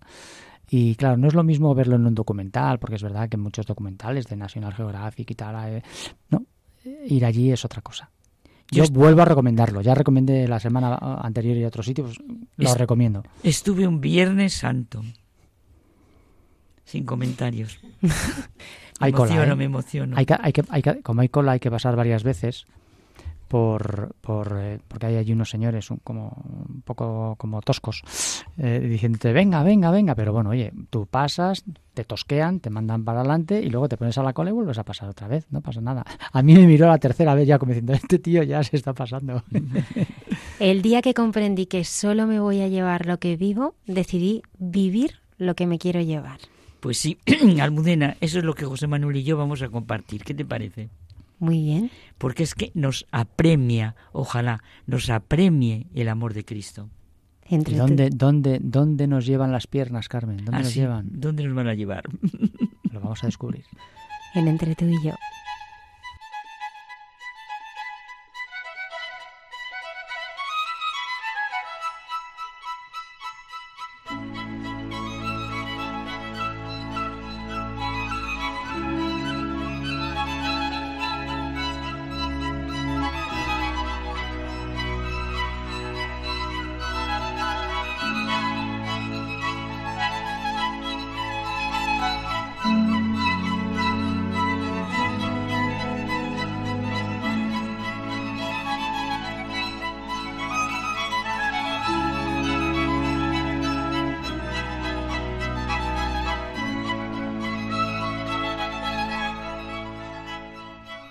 Queridos amigos de Radio María, llegamos a nuestros momentos de intimidad, José Manuel y yo.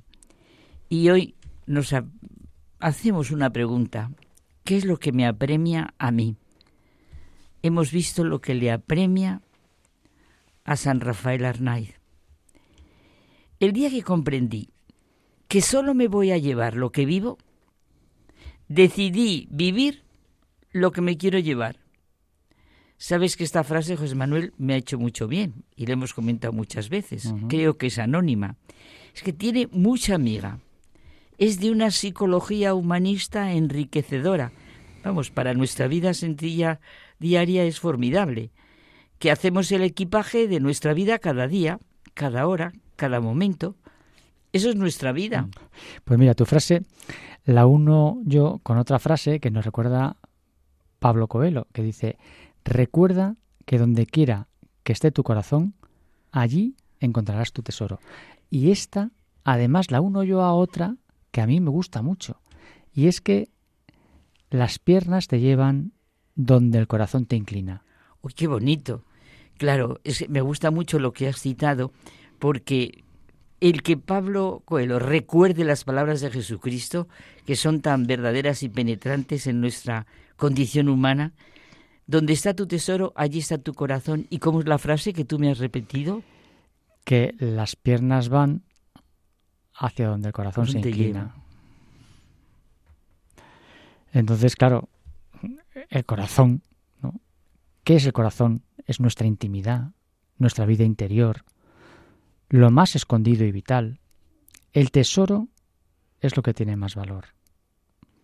Nos da seguridad para hoy, para mañana, residen nuestros valores, en el corazón, las raíces de nuestras opciones, el lugar secreto en el que realmente decidimos el sentido de la vida. Por eso, el verdadero problema de la persona está en no conocerse. Esta fue la gran riqueza y llamada existencial de San Agustín. Bueno, después de toda la antropología y psicología personalista, Jesucristo en el Evangelio de Lucas y no olvidemos el conocimiento humano que tenía San Lucas de la persona. Nos subraya con fuerza la necesidad de hacernos sentir y vivir que Dios Padre es el verdadero bien, el que tiene que ocupar todo nuestro corazón. Esta opción nos lleva a vivir cada día con confianza en su amor y así ser ricos de verdad, porque somos hijos de Dios y herederos de su reino. Y puestos a alimentar de la manera más sana y llena de salud nuestro corazón, escuchamos el Evangelio de San Juan de estos días. Trabajad no por el alimento que perece, sino por el alimento que perdura para la vida eterna. Yo soy el pan de la vida. El que come este pan vivirá para siempre. Pues sí, vivir lo que me quiero llevar. La expresión paulina de nos apremia el amor de Cristo no indica solo el amor que Pablo tiene a Cristo, sino sobre todo y por encima de todo el amor que Cristo tiene a los hombres, porque murió por todos. Creo que fue Dani Jerez, que tú lo conoces, lo recuerdas, ¿verdad, José Manuel? El que en un mensaje nos decía, lo que más me apremiaba deciros es que solo en Cristo la vida es posible y que fuera de Él se sobrevive como buenamente se puede. Eso es lo que más le apremia, le urge, lo que necesitaba decirnos. Y recordamos, como nos decía Pablo Coelho, que donde quiera que esté tu tesoro, allí encontrarás tu corazón. Y entonces, claro, ¿qué es lo que me apremia a mí? Nos suena muy teórico eso de que la caridad de Cristo me apremia a vivir de Él y para Él. Pero eso es ser cristiano. Mira, parece una anécdota insignificante la que voy a contar, pero si nos damos cuenta, implica un sentido de la vida muy profundo. Cuando San Juan Pablo II hizo su primer viaje a Brasil, después de una ceremonia, salió del protocolo, se metió en medio de una favela y visitó una familia.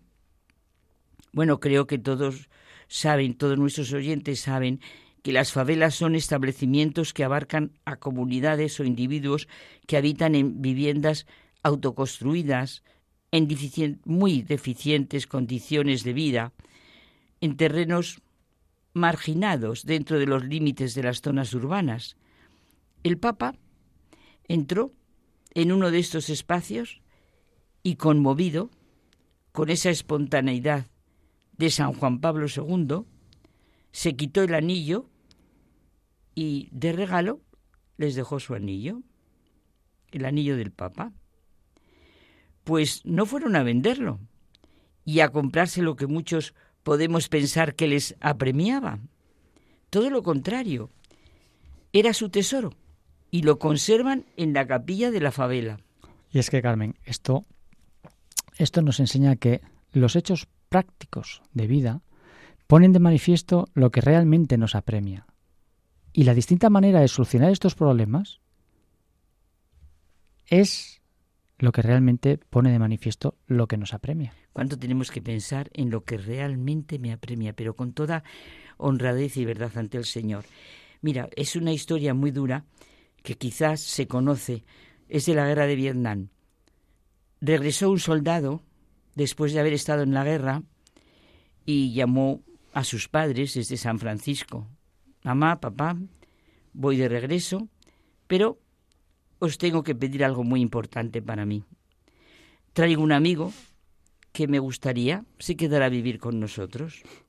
Bueno, le dijo su padre y su madre, bueno, nos gustará conocerlo, sí, conocerlo, pero bueno, bueno, dice el hijo, es que Quiero que sepáis que viene herido, pisó una mina y perdió un brazo y una pierna.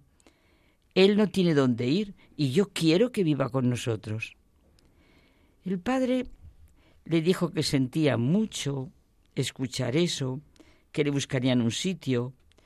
El hijo, muy dolido, insistía una y otra vez, pero el padre no había manera, no cedía. Y tampoco la madre cedía, ninguno de los dos, porque él lo oía tú deberías volver y olvidarte de esa persona. Ya encontrarás sitio de, pues de una u otra manera, tendrá donde vivir. Oye, eso se lo tiene que arreglar el gobierno.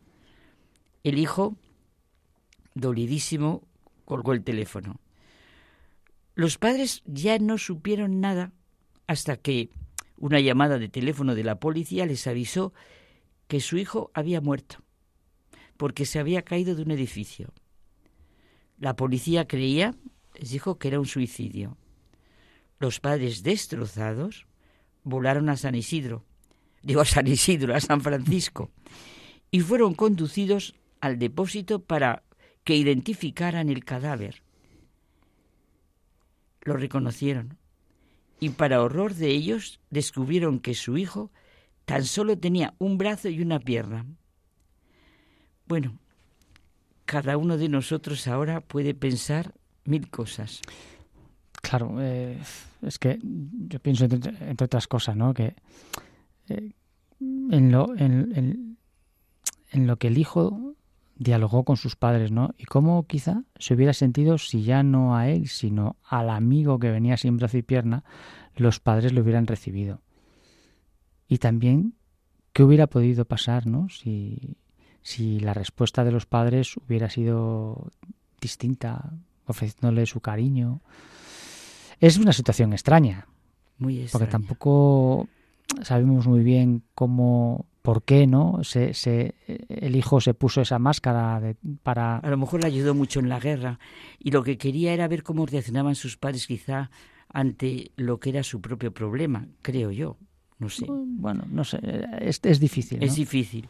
Si realmente trabajo no por el alimento que perece sino por el que perdura para la vida eterna si lo siento y vivo de una manera habitual a pesar de todas mis caídas y dificultades pues mi vida estará llena y sabré responder a las situaciones, bueno, literalmente sabré vivir.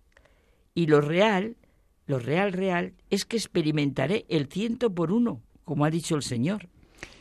Y mira, Carmen, la calidad del equipaje que hacemos cada uno diariamente es un barómetro bastante fiel de nuestra salud interior, de nuestra salud psíquica la felicidad o infelicidad son un reflejo de nuestra manera de vivir. Y por eso, hasta que no sepamos dónde está nuestro verdadero tesoro, no nos encontraremos a nosotros mismos. Nuestra vida no está en camino, porque no va a la verdad y a la vida eterna. El que pierde su vida por mí, la encontrará, nos dice quien todo lo sabe y nos conoce. La vida del cristiano es ser todo para todos, vivir en el deseo inagotable de brindar misericordia, fruto de haber experimentado la infinita misericordia del Padre y su fuerza difusiva en nosotros, nos dice el Papa Francisco. Pues averigüemos de verdad qué es lo que me apremia a mí. Y perdona, pero vamos a repetir las dos frases, una que decía yo al principio y la otra que dijiste tú. El día que comprendí que solo me voy a llevar lo que vivo, decidí vivir lo que me quiero llevar. Y ya sabemos, porque lo hemos repetido antes, que las piernas caminan hacia donde el corazón se inclina. Pues a ver dónde se inclina nuestro corazón y qué es lo que nos apremia. Hasta la semana que viene. Hasta la semana que viene.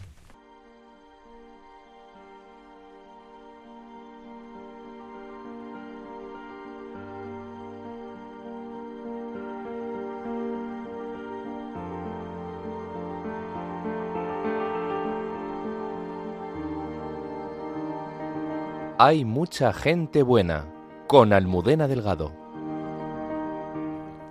Su paciencia y humildad para dejarse hacer por Dios hicieron que en solo 27 años San Rafael se convirtiera en un referente de cómo amar a Dios y dejarse amar por Él. Escuchamos ahora a Monseñor Alberto Rollo, promotor en el Dicasterio para la Causa de los Santos. En su sección Santos de Andar por Casa nos hablará del hermano Rafael.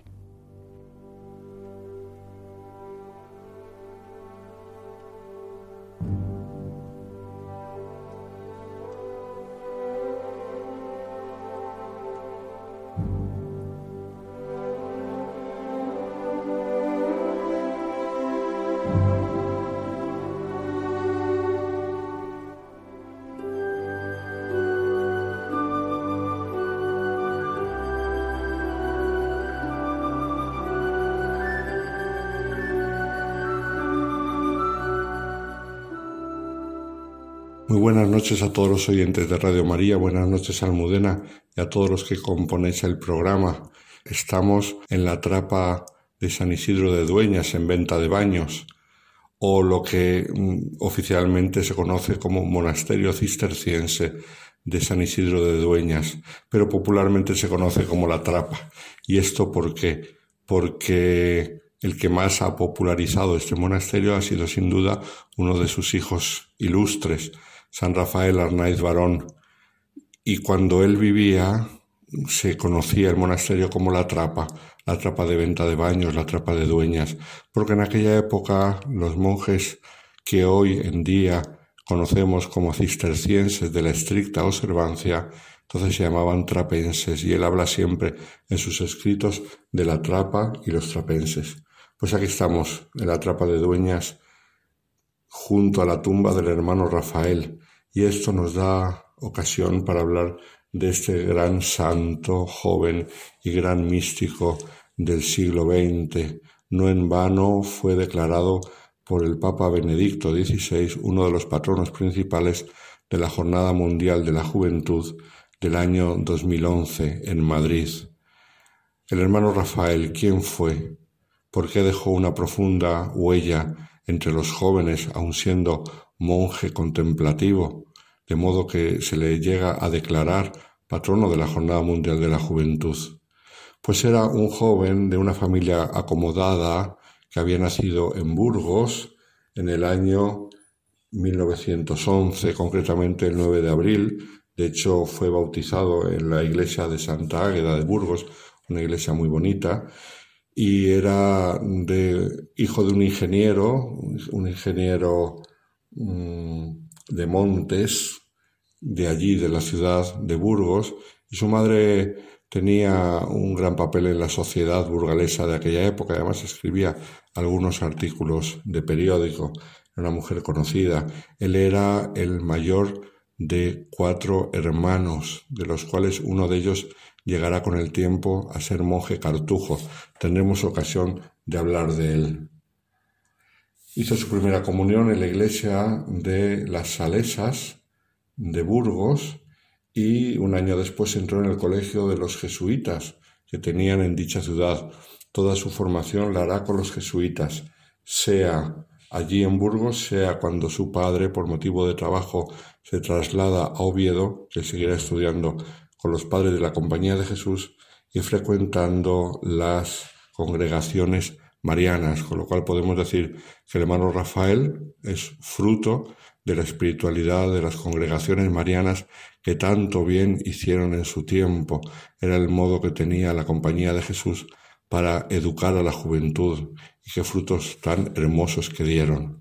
Era un joven normal, un joven mm, alegre, con gran sensibilidad artística que demostró mm, pronto, comenzando estudios de pintura, ya estando en el colegio, incluso eh, como pintaba también, hacía algunos cuadros que luego su madre vendía en distintas eh, iniciativas de caridad, porque la madre era conocida eh, en Burgos y luego en Oviedo por ser una mujer muy, muy caritativa. Ella usaba su influencia social para hacer obras de caridad y esto lo aprendió desde joven también Rafael. Cuando llegó el momento de empezar la universidad, decidió estudiar arquitectura en Madrid y por lo tanto en el año 1929 se trasladó a Madrid a empezar los estudios. Y allí empezó a frecuentar a sus tíos, los duques de Maqueda, su tío materno Leopoldo y su esposa, en una finca que tenían cerca de Ávila influyeron mucho espiritualmente porque también con el tiempo su tía, la duquesa de Maqueda, se hará religiosa carmelita descalza. Por lo tanto, vemos que hay un humus espiritual muy profundo en su familia y en su ambiente. Precisamente a través de los duques de Maqueda es como él llegó a conocer la trapa, porque en sus muchos viajes por Castilla le recomendaron sus tíos que visitara el monasterio de la Trapa, que era un lugar especial, un lugar impresionante por la piedad y la devoción de los monjes que allí habitaban.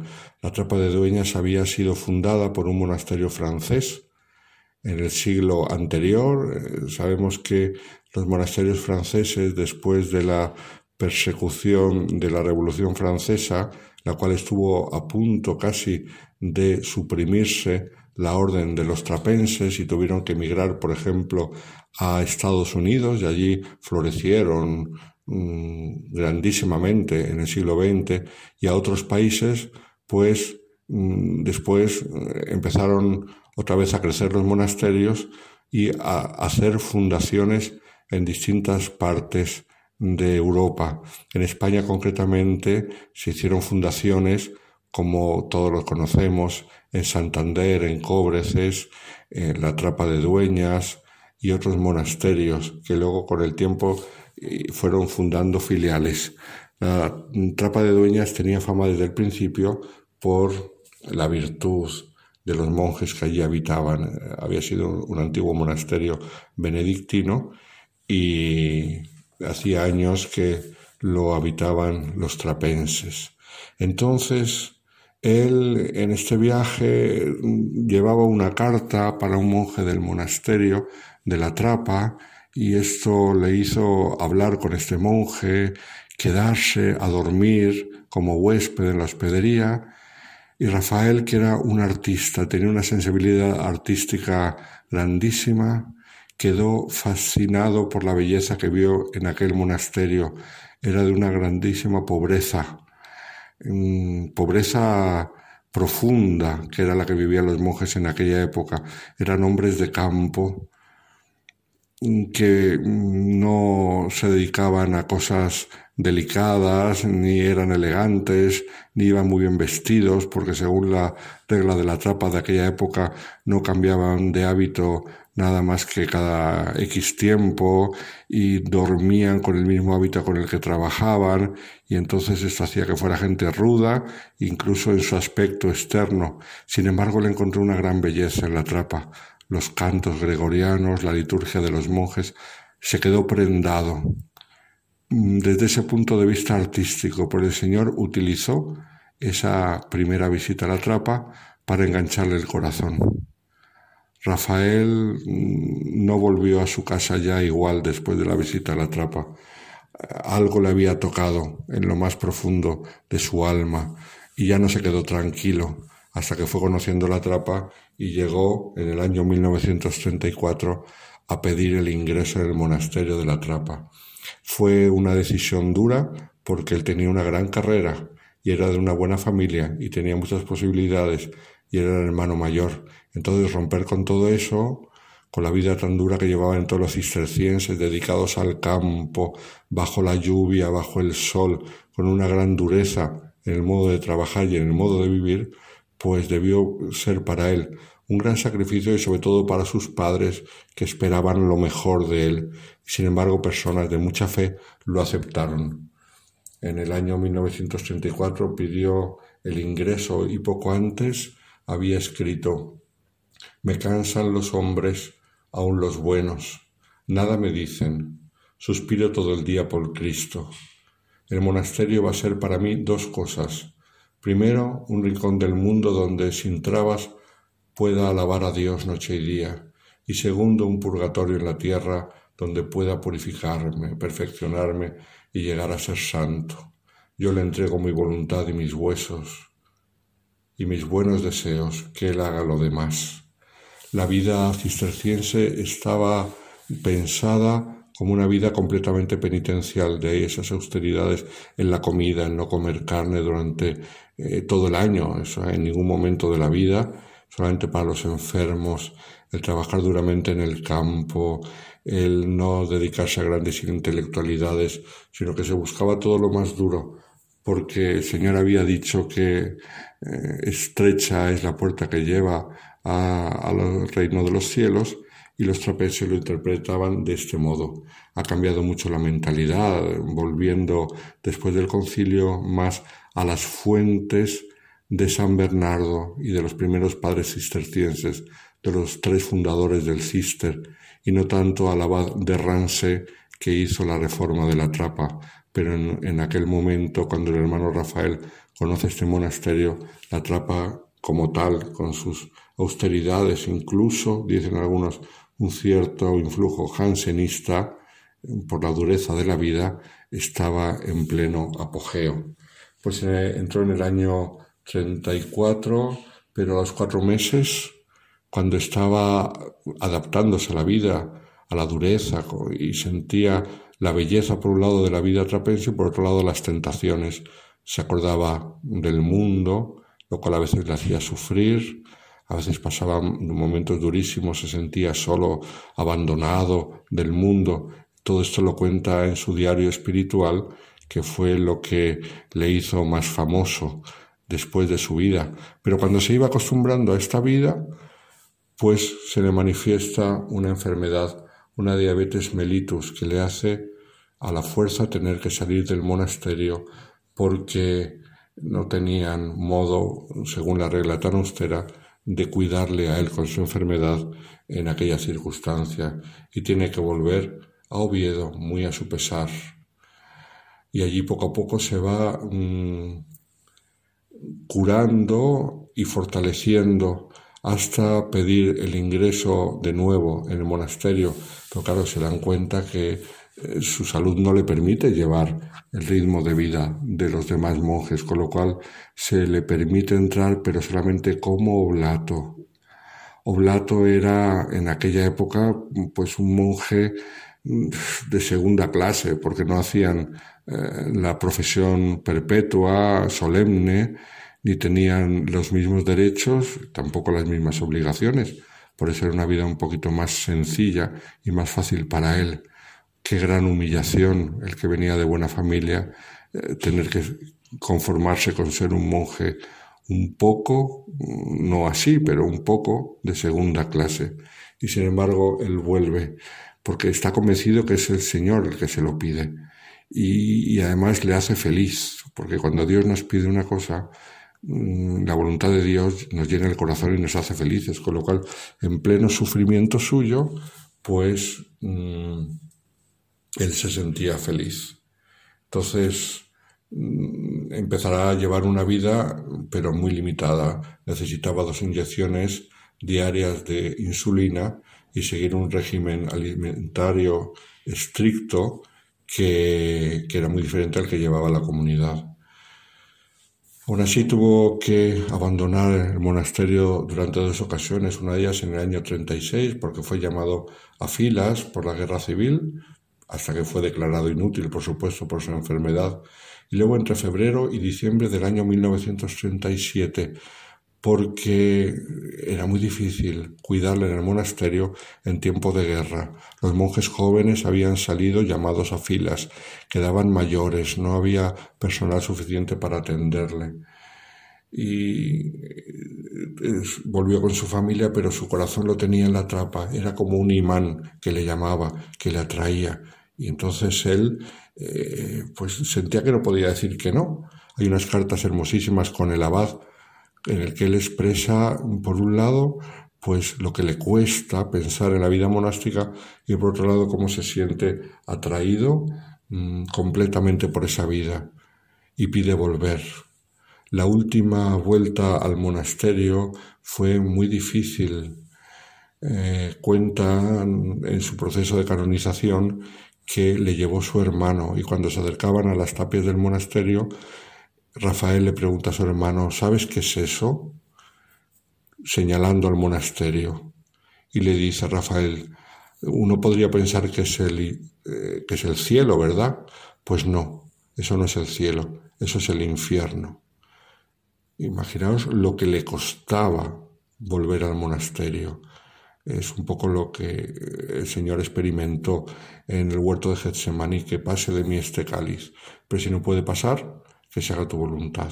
Entonces Rafael veía que no podía pasar ese cáliz y aceptó la voluntad. Entró unos meses con grandes dificultades y problemas, tuvo que pasar casi todo el tiempo en la enfermería con un enfermero que no le entendía y se creía que era un señorito rico que venía ahí a fastidiarles y no entendió la grandeza y la profundidad de este hombre. Rafael que fallece el 26 de abril de 1938, pero justo mm, unas horas antes de fallecer nos deja un ejemplo hermosísimo de su profundidad. Eso lo cuenta un testigo en el proceso de canonización. Estaba que le ardía el cuerpo entero por la fiebre y tenía muchísima sed. Y entonces mm, él, por no molestar al hospedero, ese hospedero que no era especialmente amable con él, se quiso levantar con mucho esfuerzo y acercarse a una fuentecita que había en la enfermería para beber directamente de la fuente.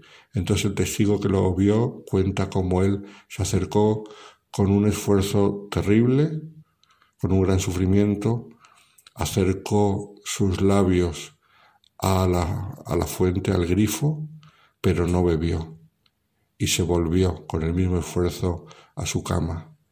Quiso mm, no ahorrarse ningún sufrimiento hasta el final. Pocas horas después murió. La muerte del hermano Rafael en plena época de guerra pues pasó un poco desapercibida, pero el Señor no quería que su siervo quedase en el olvido, sino todo lo contrario. Con las cartas que él había escrito y su diario espiritual recopilado por su madre, se hizo una primera publicación después de la guerra de los escritos del hermano Rafael y empezó a tener tanta fama, tanta fama, que la gente venía a la, tropa de dueñas a visitar su tumba, que no se podía visitar porque estaba enterrado como un monje más en el claustro, era dentro de clausura. Pero la gente se encomendaba a su intercesión y empezaron a recibir gracias y favores mm, del Señor por medio de él y empezó a crecer su fama de santidad, lo cual llevó unos años después a que se comenzase el proceso de canonización que se concluyó, como sabemos, en el año 2009 con la canonización por parte del Papa Benedicto XVI. El hermano Rafael nos deja una lección desde aquí, desde el monasterio de la Trapa, que ojalá no olvidemos nunca.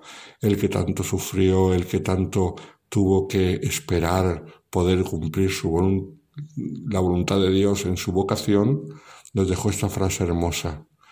Toda la sabiduría nuestra consiste en saber esperar. Ojalá aprendamos esta lección que nos dejó, que nos puede venir también. Muy buenas noches a todos los oyentes de Radio María.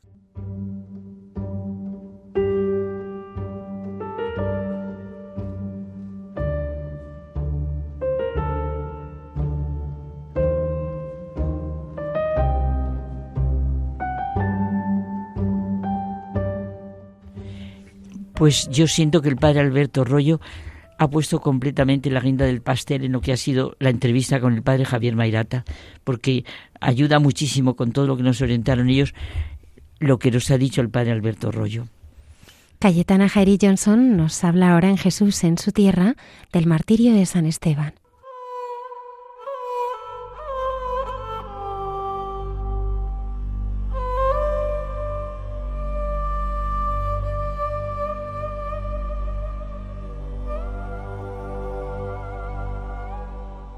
Buenas noches de paz y bien, queridos amigos de esta sección llamada Jesús en su tierra de Radio María.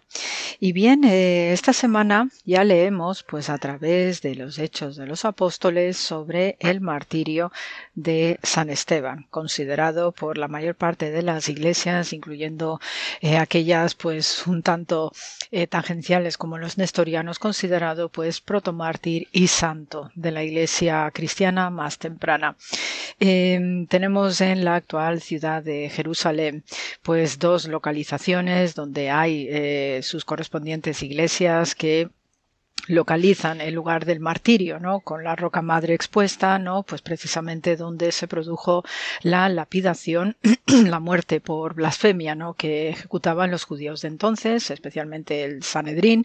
Esa era la aplicación de la pena capital de lapidación en caso de blasfemia y participó de aquel acto eh, Saulo, que después le vamos a conocer como Pablo de Tarso. ¿eh?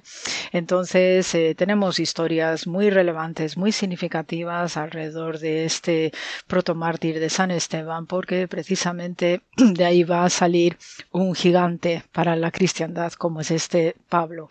Em, precisamente los restos arqueológicos que hay alrededor de San Esteban, pues los tenemos, como os acabo de comentar hace un momento, en dos localizaciones muy cerca de la ciudad vieja de Jerusalén, en la zona del Valle Quidrón, y la la que más se suele visitar es el recinto donde se ubican actualmente los dominicos de la École Biblique, que es una señora institución de estudios bíblicos y arqueológicos y además es que tiene también en su interior eh, las tumbas de dos grandes de los estudios bíblicos y arqueológicos como eh, Roland de Boy y Pierre Benoit. Entonces, pues también les debemos a ellos pues estas disciplinas maravillosas de estudio, de investigación y de excavación en Tierra Santa.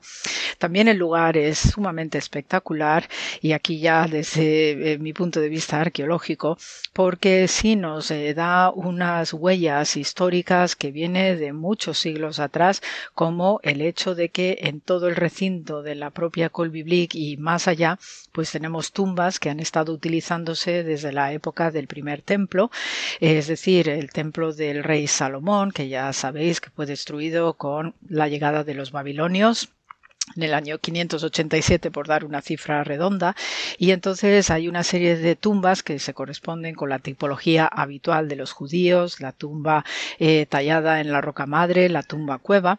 Y estas tumbas pues han estado utilizándose durante todo ese tiempo procedente de esta época del primer templo hasta lo que es la era cristiana. Y por ello pues este recinto en particular de la École Biblique pues cuando uno visita a los eh, padres allí pues también es un auténtico gustazo y lujo, ¿no? Visitar todos estos restos, ¿no? De las tumbas especialmente, que además, como se fueron reutilizando durante siglos, pues conservan incluso en su interior numerosos huesos de aquellas personas anónimas que iban en peregrinación a Tierra Santa y otros que vivían allí, pues que querían ser enterrados en los lugares más próximos a todos los protagonistas de la historia sagrada de lo que es el antiguo Israel bíblico y especialmente la cristiandad. Y por eso, pues a veces impresiona, ¿no? Ver en algunos sitios de estas tumbas cuevas, pues montones de huesos que se van acumulando y ciertamente, ¿no? Pues realizar un trabajo de ADN sobre estos huesos, pues también daría una información fundamental pues para entender ¿no? toda esta historia de eh, cómo se desarrolló el lugar desde el punto de vista funerario y sobre todo pues de cara a la peregrinación y a las devociones cristianas. Sabemos que en este entorno de la Col Biblique donde se va a desarrollar este, este ambiente de veneración a San Esteban, pues sí debemos ¿no? Eh, una historia antiquísima en el que en el 460, en el año 460, pues eh, la emperatriz Eudocia funda una iglesia aquí, una iglesia bizantina. Y en esto sí que es una secuencia constante que solemos tener en este antiguo Israel de la parte, digamos, propia de Israel y después ya pues el advenimiento de la, del periodo bizantino Luego vamos a tener el momento de los persas sasánidas, luego después la parte musulmana y más adelante la parte medieval cruzada, ¿no? Entonces todas estas secuencias pues se ven muy claras en muchos puntos del país y especialmente en Jerusalén. Y entonces en esta época bizantina, esta emperatriz Eudocia no solamente construye el lugar, sino que también se va a enterrar allí y después la actual iglesia, que es más moderna, ¿no? sobre también restos ¿no? que se conservan de época medieval cruzada, pues ya se data de comienzos del siglo XX. Y con respecto a lo que es esta iglesia, pues eh, había eh, constituido esta iglesia precisamente para albergar las reliquias de San Esteban, aunque luego después estas reliquias, como otras tantas, se fueron distribuyendo en diversos puntos de la cristiandad. Pero no deja de ser que también pues se adjuntó un monasterio que llegó a albergar pues unos 10.000 monjes. Ya después, cuando empezaron las cosas pues a ponerse feas, ¿no? Hablando así coloquialmente, especialmente con la llegada de los persas sasánidas que arrasaron con todo, ¿no? Lo cristiano en, en, este Israel eh, de la Biblia y de la cristiandad, pues eh, arrasaron con todo menos la Basílica de la Natividad de Belén, que esta la dejaron intacta porque descubrieron esos mosaicos con la representación de los Reyes Magos como persas, pero el resto sí tuvieron esa mala fortuna de destruir y entonces después pues se fue reconstruyendo de una manera precaria, de una manera a veces complicada y ya en lo que es el siglo XII pues eh, tenemos el advenimiento de las cruzadas pero también pues aquello fue destruido. Entonces ya después en el siglo XIX, eh, a finales del XIX pues ahí es donde vamos a tener la fundación de la École Biblique y allí ya pues hicieron un trabajo no serio de excavaciones y de, y de bueno de adaptación a lo que es el edificio moderno y de estudio, pues con los restos arqueológicos, ¿no?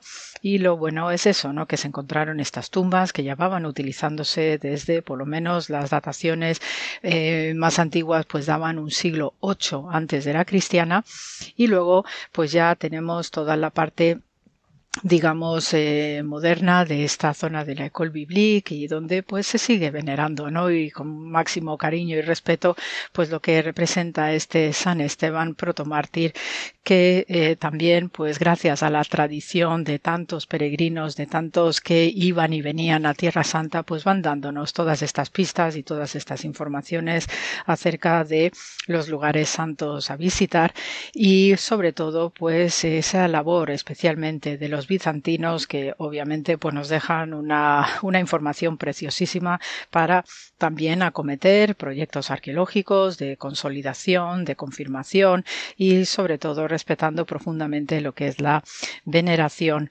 de todos estos lugares tan especiales en Jerusalén.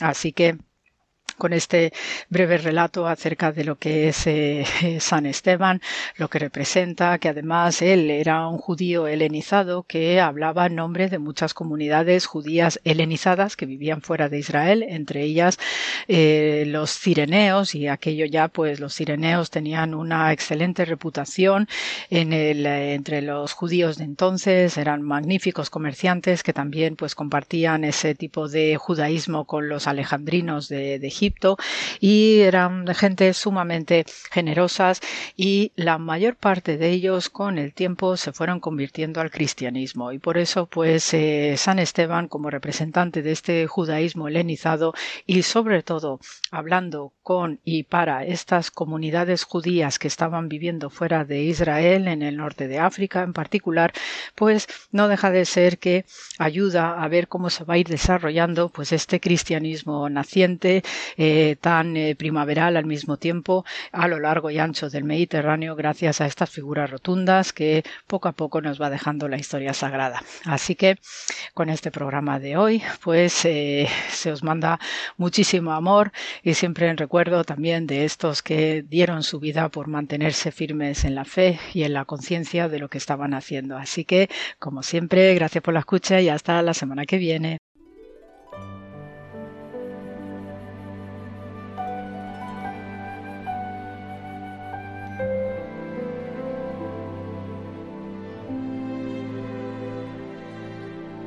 Nos despedimos hasta el próximo programa. Muchas gracias a Yolanda Gómez Rupas por habernos acompañado. Un placer estar de nuevo con vosotros. La hermana Carmen Pérez. Pues yo me quiero quedar con una frase, mejor dicho, con una pregunta del padre Javier Mairata. ¿Qué me dice hoy, ahora, todo lo que he oído y vivido en Hay mucha gente buena? José Manuel Palomeque. Hasta la semana que viene. Ya saben nuestros siguientes que estaremos aquí puntuales a nuestra cita en la próxima madrugada del viernes al sábado en el programa de Mucha Gente Buena. Muchas gracias por habernos acompañado.